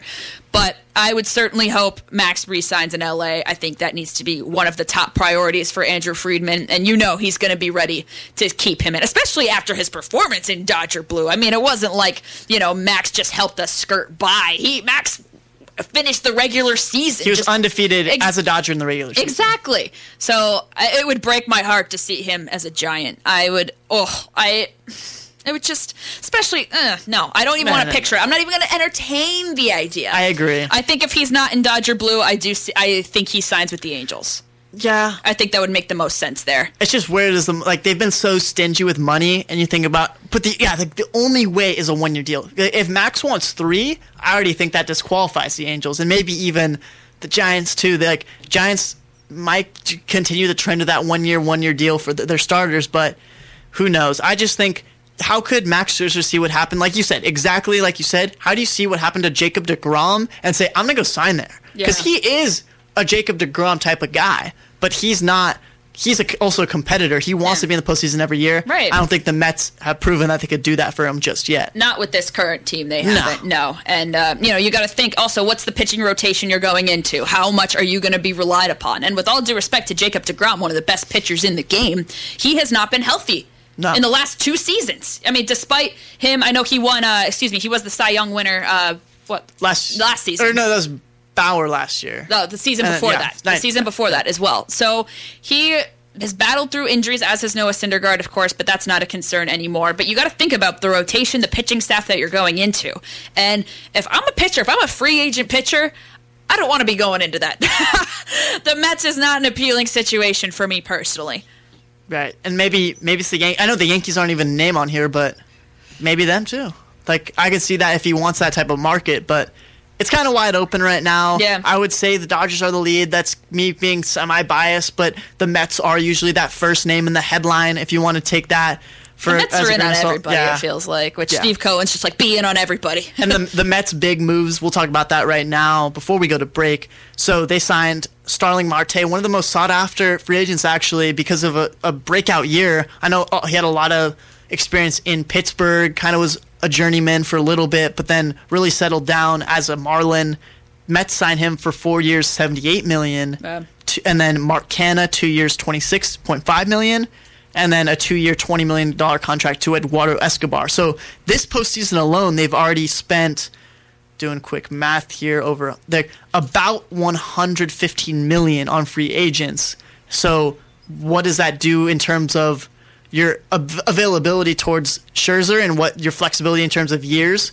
I don't know, but the point is money has been spent, big money, on middle line guys for the Mets. So maybe they're trying to go for depth more, and I don't know how that's going to relate to the Sch- Scherzer signing, but I would say that's an indication that maybe the Mets are kind of in buy mode. They're getting whatever they can right now. And Scherzer is a guy who does want to be signed before the CBA expires. Yes. So I would say if we, we would probably already have heard about Scherzer's decision if he were to sign with the Mets because of how much action the Mets have already had. Right. I just see the writing right in front of me. They've already signed three guys to multiple year contracts of over $20 million.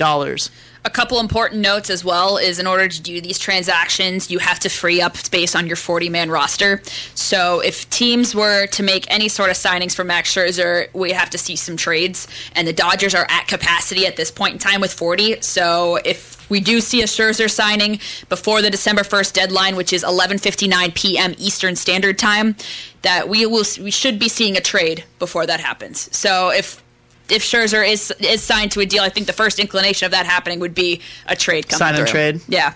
Wow. Well, that's going to be dramatic for it sure. It will be, but uh, that's the baseball offseason. Never, never free, never free of drama. it's been pretty good these last few years, I must say. Like back in the like you have to admit, maybe like 2015, like 2010 to 2015, there was like one or two signings. People always signed back with the team they were on previously. Yeah. But now it's crazy because there's so much freedom with the players. I want to talk about the freedoms that may or may not be taken away in the collective bargaining agreement for the MLB next. So we'll talk about that to end the show on Sports Sunday 115 KOCI with Chris Babona and Annie O'Donnell. Harbor All Glass and Mirror in Costa Mesa has complete glass and glazing, residential, commercial, mall, and marine needs. Their business has been built on quality products and outstanding service. They service all of Orange County. Harbor All Glass and Mirror is on the web at harborallglass.com. If you're a business owner and would like to have your business on the air, donate 10 toys to the KOCI Children's Toy Drive to receive 20 radio spots. It's as simple as that. The deadline is Wednesday, December 15th. Our contact information is on our website at kociradio.com. That's kociradio.com.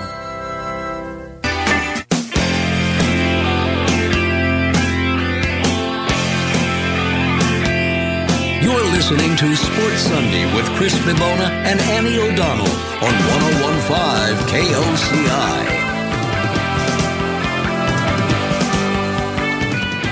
Last segment of the show on your Sunday afternoon. Hope you guys are enjoying. Beautiful day here in Southern California. The the clouds are starting to roll in. The weather's changing. I know it was it was very uncharacteristic last couple weeks. Very high winds, very dry weather, 80 degrees. Now it's starting to settle in. And whenever you whenever you have those change in the weather, it goes from hot to cold really fast. You get some fog, and it's rolling in pretty heavy right now. You can't even see. I can't even see the mountains anymore. It's starting to get dark too. Anyway, but point is, we got some collective bargaining agreement to talk to. But before we get into what might be taken away, some players might lose rights to money. People are arguing over how to divide the funds of the MLB. But there have been some concrete signings of t- from teams in the past week. So without further ado, we have. I think this is the biggest of the postseason so far. Second baseman Wander Franco agreeing to an 11 year, $182 million contract with the Tampa Bay Rays this week. Obviously, number one prospect in baseball for several years. Franco came up, made a splash immediately. One of the best pure hitters. People are already putting them high odds for AL MVP next year. This guy's locked in for over a decade. I think this was the right move for the Rays. They've never been the team really that that signs a guy for 182 million. They always are super cheap to put it frankly, but Yeah. th- this guy is worth that money and he's so young, so talented, so versatile. The Rays need this guy long term to be successful, to be the team that we know and love them as. I I think.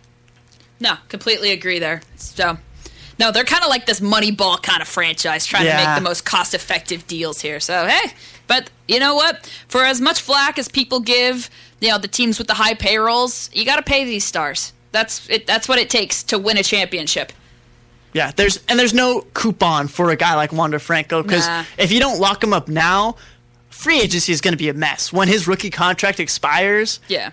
Seeing a guy like it, he has never played a full 162 game season, I believe, so, and this would be, yeah, this would just be insane. And it, is insane that he's gotten this much money with such little playing time. But we've seen stuff like that with Tatis and unsure about some type of injuries and stuff. But Yeah. I think right move. It's risky, but if I'm going to take a risk, it's going to be with a guy who, in his sophomore season, is going to be a front runner for MVP. Yeah. By, uh, you have something? No, uh, I don't know. I I got nothing. So- Byron Buxton and the Twins agreed to a seven-year extension. Another young guy, breakout year in 2020, and carried that over to 2021. And again, we're seeing this theme: young guys, huge extensions. This is where the league's going. People locking up their money before the CBA expires. It's just going to be a theme as we go on, go forward. Corey Kluber, one-year deal with the Tampa Bay Rays good reinforcement for them too. I think losing Glasnow was a huge blow to the Rays, but now you come back, you'll have him and Kluber and whoever else you want to throw in there. That great bullpen, as we know, the Rays have.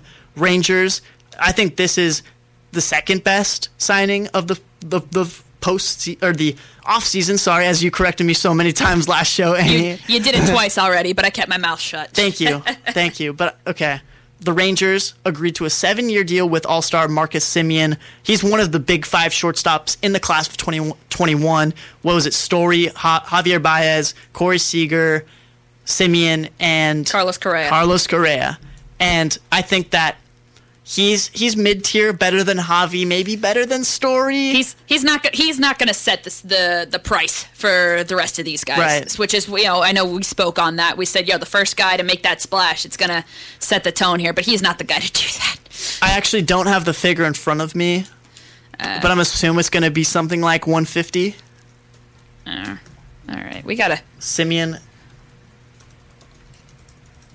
working, working. Seven year, 175 million dollars. Yeah, he's. You're right. There's no way. Nah, That's not enough. that's chump change. That's pocket change for Scott Boras and his clients. So Yeah. that's not a not a concern here. But yeah, let's. And Re- Red Sox, Michael Wacha one year. I think he's kind of irrelevant now. Like we're so butthurt as Dodger fans, the Michael Wacha name kind of is like, oh yeah, that happened Yeah. when he completely shut us out. Was that the AL or NLCS way back in the day against the Cardinals, and then White Sox they ink Kendall Graveman three years, twenty four million, and I think this is already passed. But Justin Verlander two years, fifty million dollars to return to the knew Astros. That. We knew that. Right. Who cares? ben was like, my brother. Ben, shut up. All It's right. like breaking news. He's coming. He's like signing back. Like, Remember, okay. remember when he predicted? Did you see the graphic where he predicted all the free agent signings, and then somebody, people kept replying with his playoff bracket that Yeah. was completely wrong. It's like gonna be the their rivals is gonna Yeah. who's, who's, who's who's gonna sign. exactly. But let's get into this CBA talk. I am. We're there. I'm so ready to talk about it. So, the biggest concern with the collective bargaining agreement and the agreements made by the league and the players and associates, whatnot, is the threat of a lockout. So, first talking point I wanted to bring to you, Andy, is what, how will a lockout affect the affect the MLB, and what are we going to see?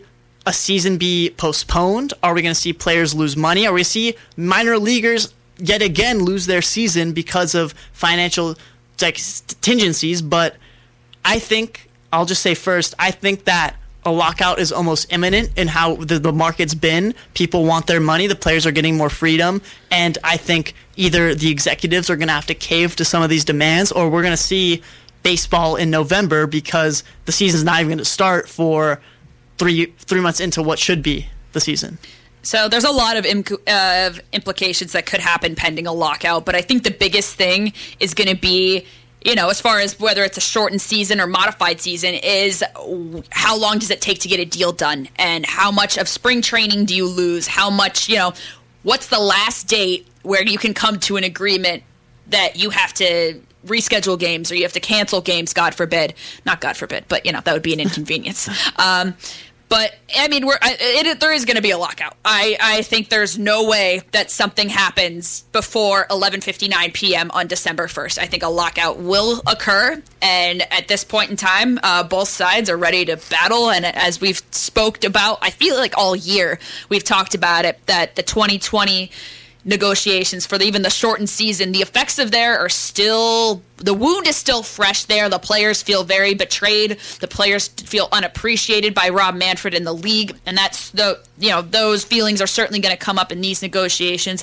As far as the effects of a lockout, I just want to bring it up for what a lockout would mean for the players. The players can receive assistance only if they are on the 40 man roster, which includes health insurance.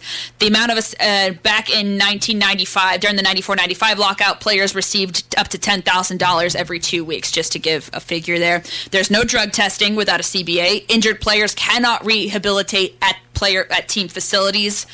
They can sign internationally to play, but obviously we know no trades, no signing, no free agent signings can occur. Uh, players can play in the minor leagues should they see fit, should they want to.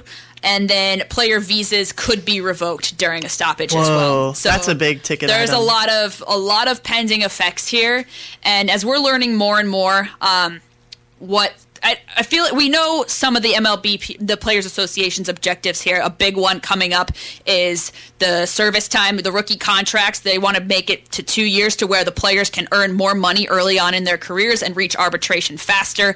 There's also the big issue of service time manipulation, which we've seen teams. I mean, I think service time manipulation is an issue that's not going to go away. You see it in every sport. You know, you wait until after the deadline to bring a player up, or you send a player back down just before the you know the number deadline here in any sport. So I think as long as there is that hard stop number, that hard stop figure, where hey, this is a year, a year of usage, a year, you know, on your deal. If you play X amount of games, I think that's just eminent as long as you have that system. So it'll be interesting to see how that issue gets negotiated. But I also think another key key issue here is going to be that the players are they're realizing they want more they're demanding more and the owners are very capable of giving it but the problem is the owners are like okay well if we give you more of this we're going to take it away from here and, and we we saw that back uh, way back in 2020 but they they say okay if you want you know this manipulation then we're going to take it from the bigger guys. Like you know the guys making the most money take the biggest hit. They did that in 2020 when you know they had a deal set and they set this play structure where the minor league players get majority of their salaries. Meanwhile the guys taking the biggest hit were the mike trouts the mookie betts here. And they were trying to really turn the players against each other the younger guys against each other. But obviously the Pl- players association is smarter than that and they did not fall for that and immediately rejected that that proposal from the from the league. So i mean it's going to be uh, this is not going to be a pretty battle as as we've seen in prior past especially with rob manfred's comments as of recently i believe he was on the dan patrick show when he said uh, you know he's not afraid of a lockout and i don't i don't think that it's because you know he's planning for it but i think the fact that he, rob manfred's a smart guy He's not stupid. He makes dumb decisions, but the man's been in this in this working in this league and working with these labor issues for a long time. He knows that this deal is not going to happen overnight, especially we know the players' concerns going into this negotiation, but we don't know the hard stops. We don't know the ones that are non-negotiables. You know what figures they're going to be asking for here. So he also said that you know, he doesn't think that the COVID negotiations are bleeding over, which couldn't be more false. Anyone can tell you that there's bad blood from that time of going back and forth, the jabs made in the media, the side swipes, you know, the fact that he went on ESPN mere hours after, you know, ESPN held that special where each commissioner was coming on and speaking about the return to plays, and he simply said, you know, said, hey, there's no deal, and he blamed it on the players there. And it's, you can't do that. You can't do that. So we're in for uh, we're, we're going to have a lot to talk It's a roller coaster. over the next coming weeks. I think, honestly, I don't see a situation. I hate to say that I see a situation where baseball starts on time, but I certainly think that if free agents are not signed before the December 1st deadline. And honestly, I don't see a Corey Seager, a Carlos Correa. I I feel like they're going to want to see a play structure, a player structure. What's what kind of money? What what's the compensation going to be like for them?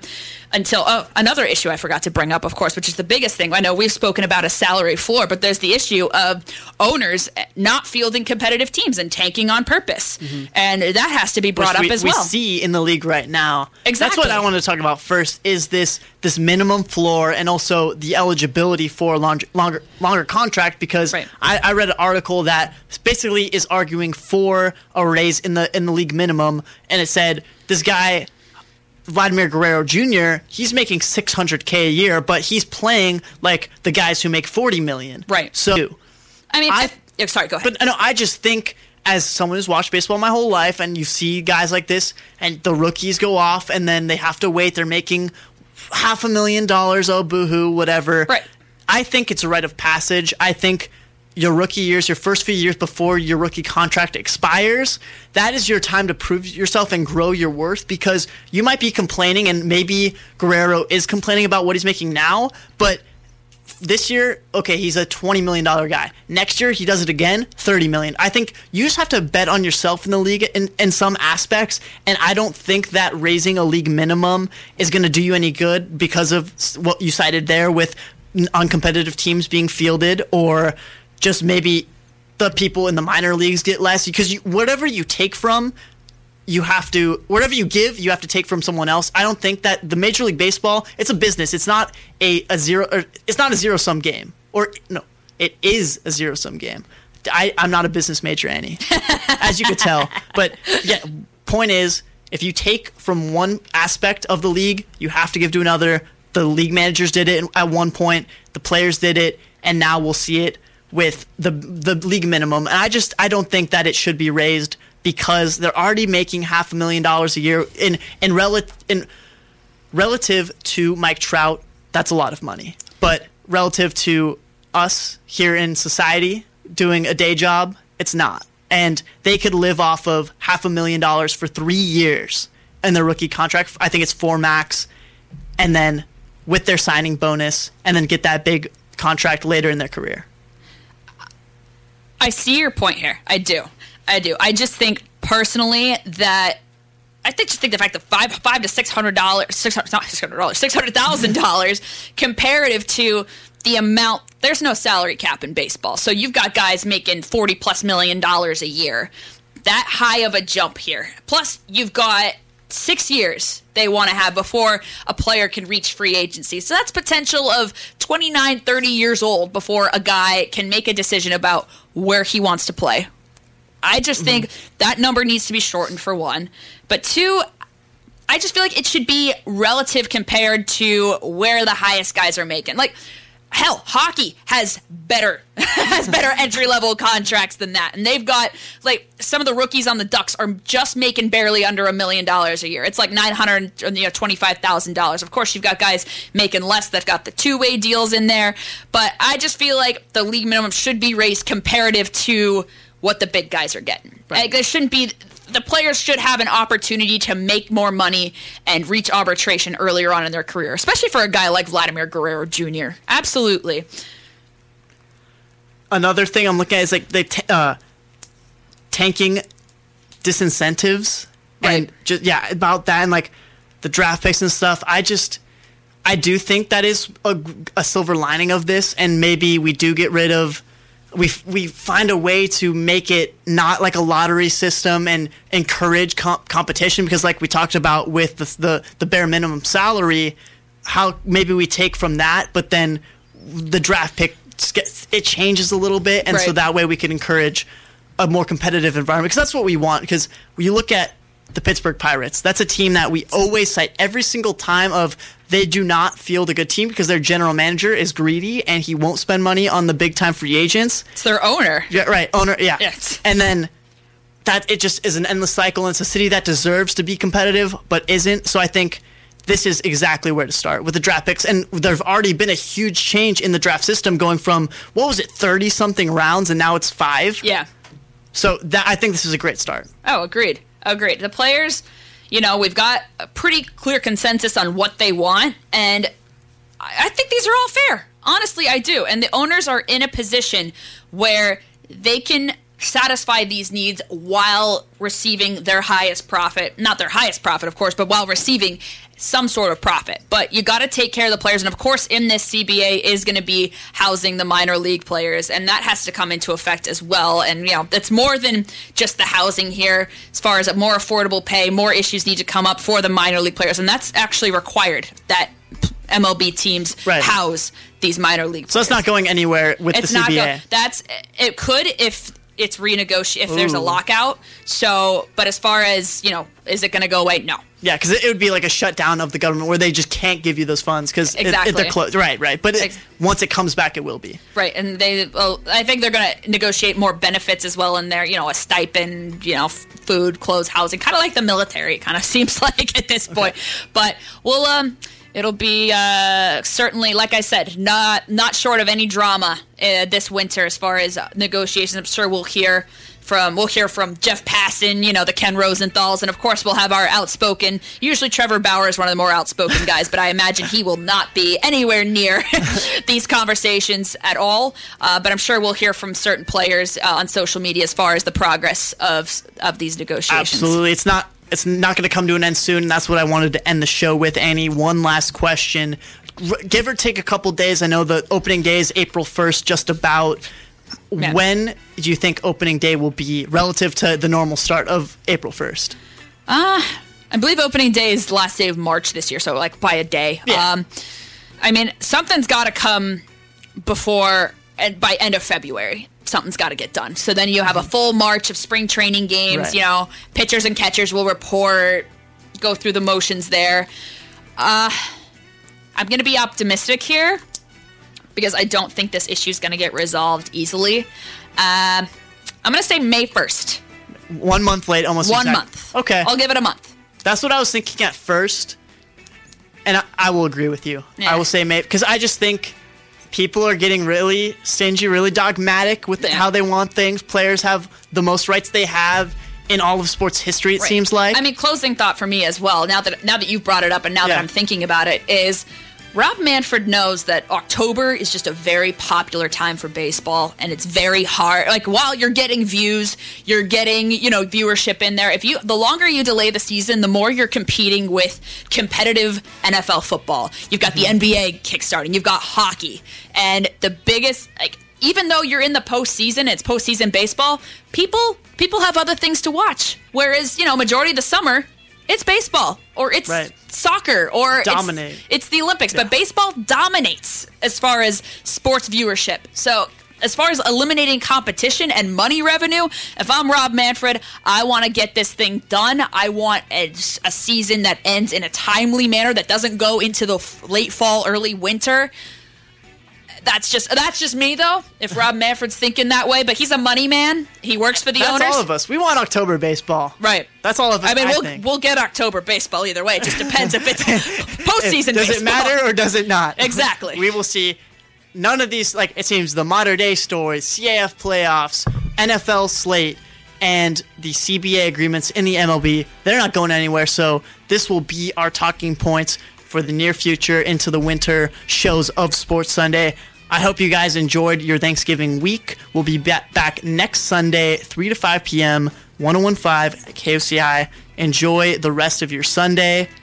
Be safe. Adios. Adios.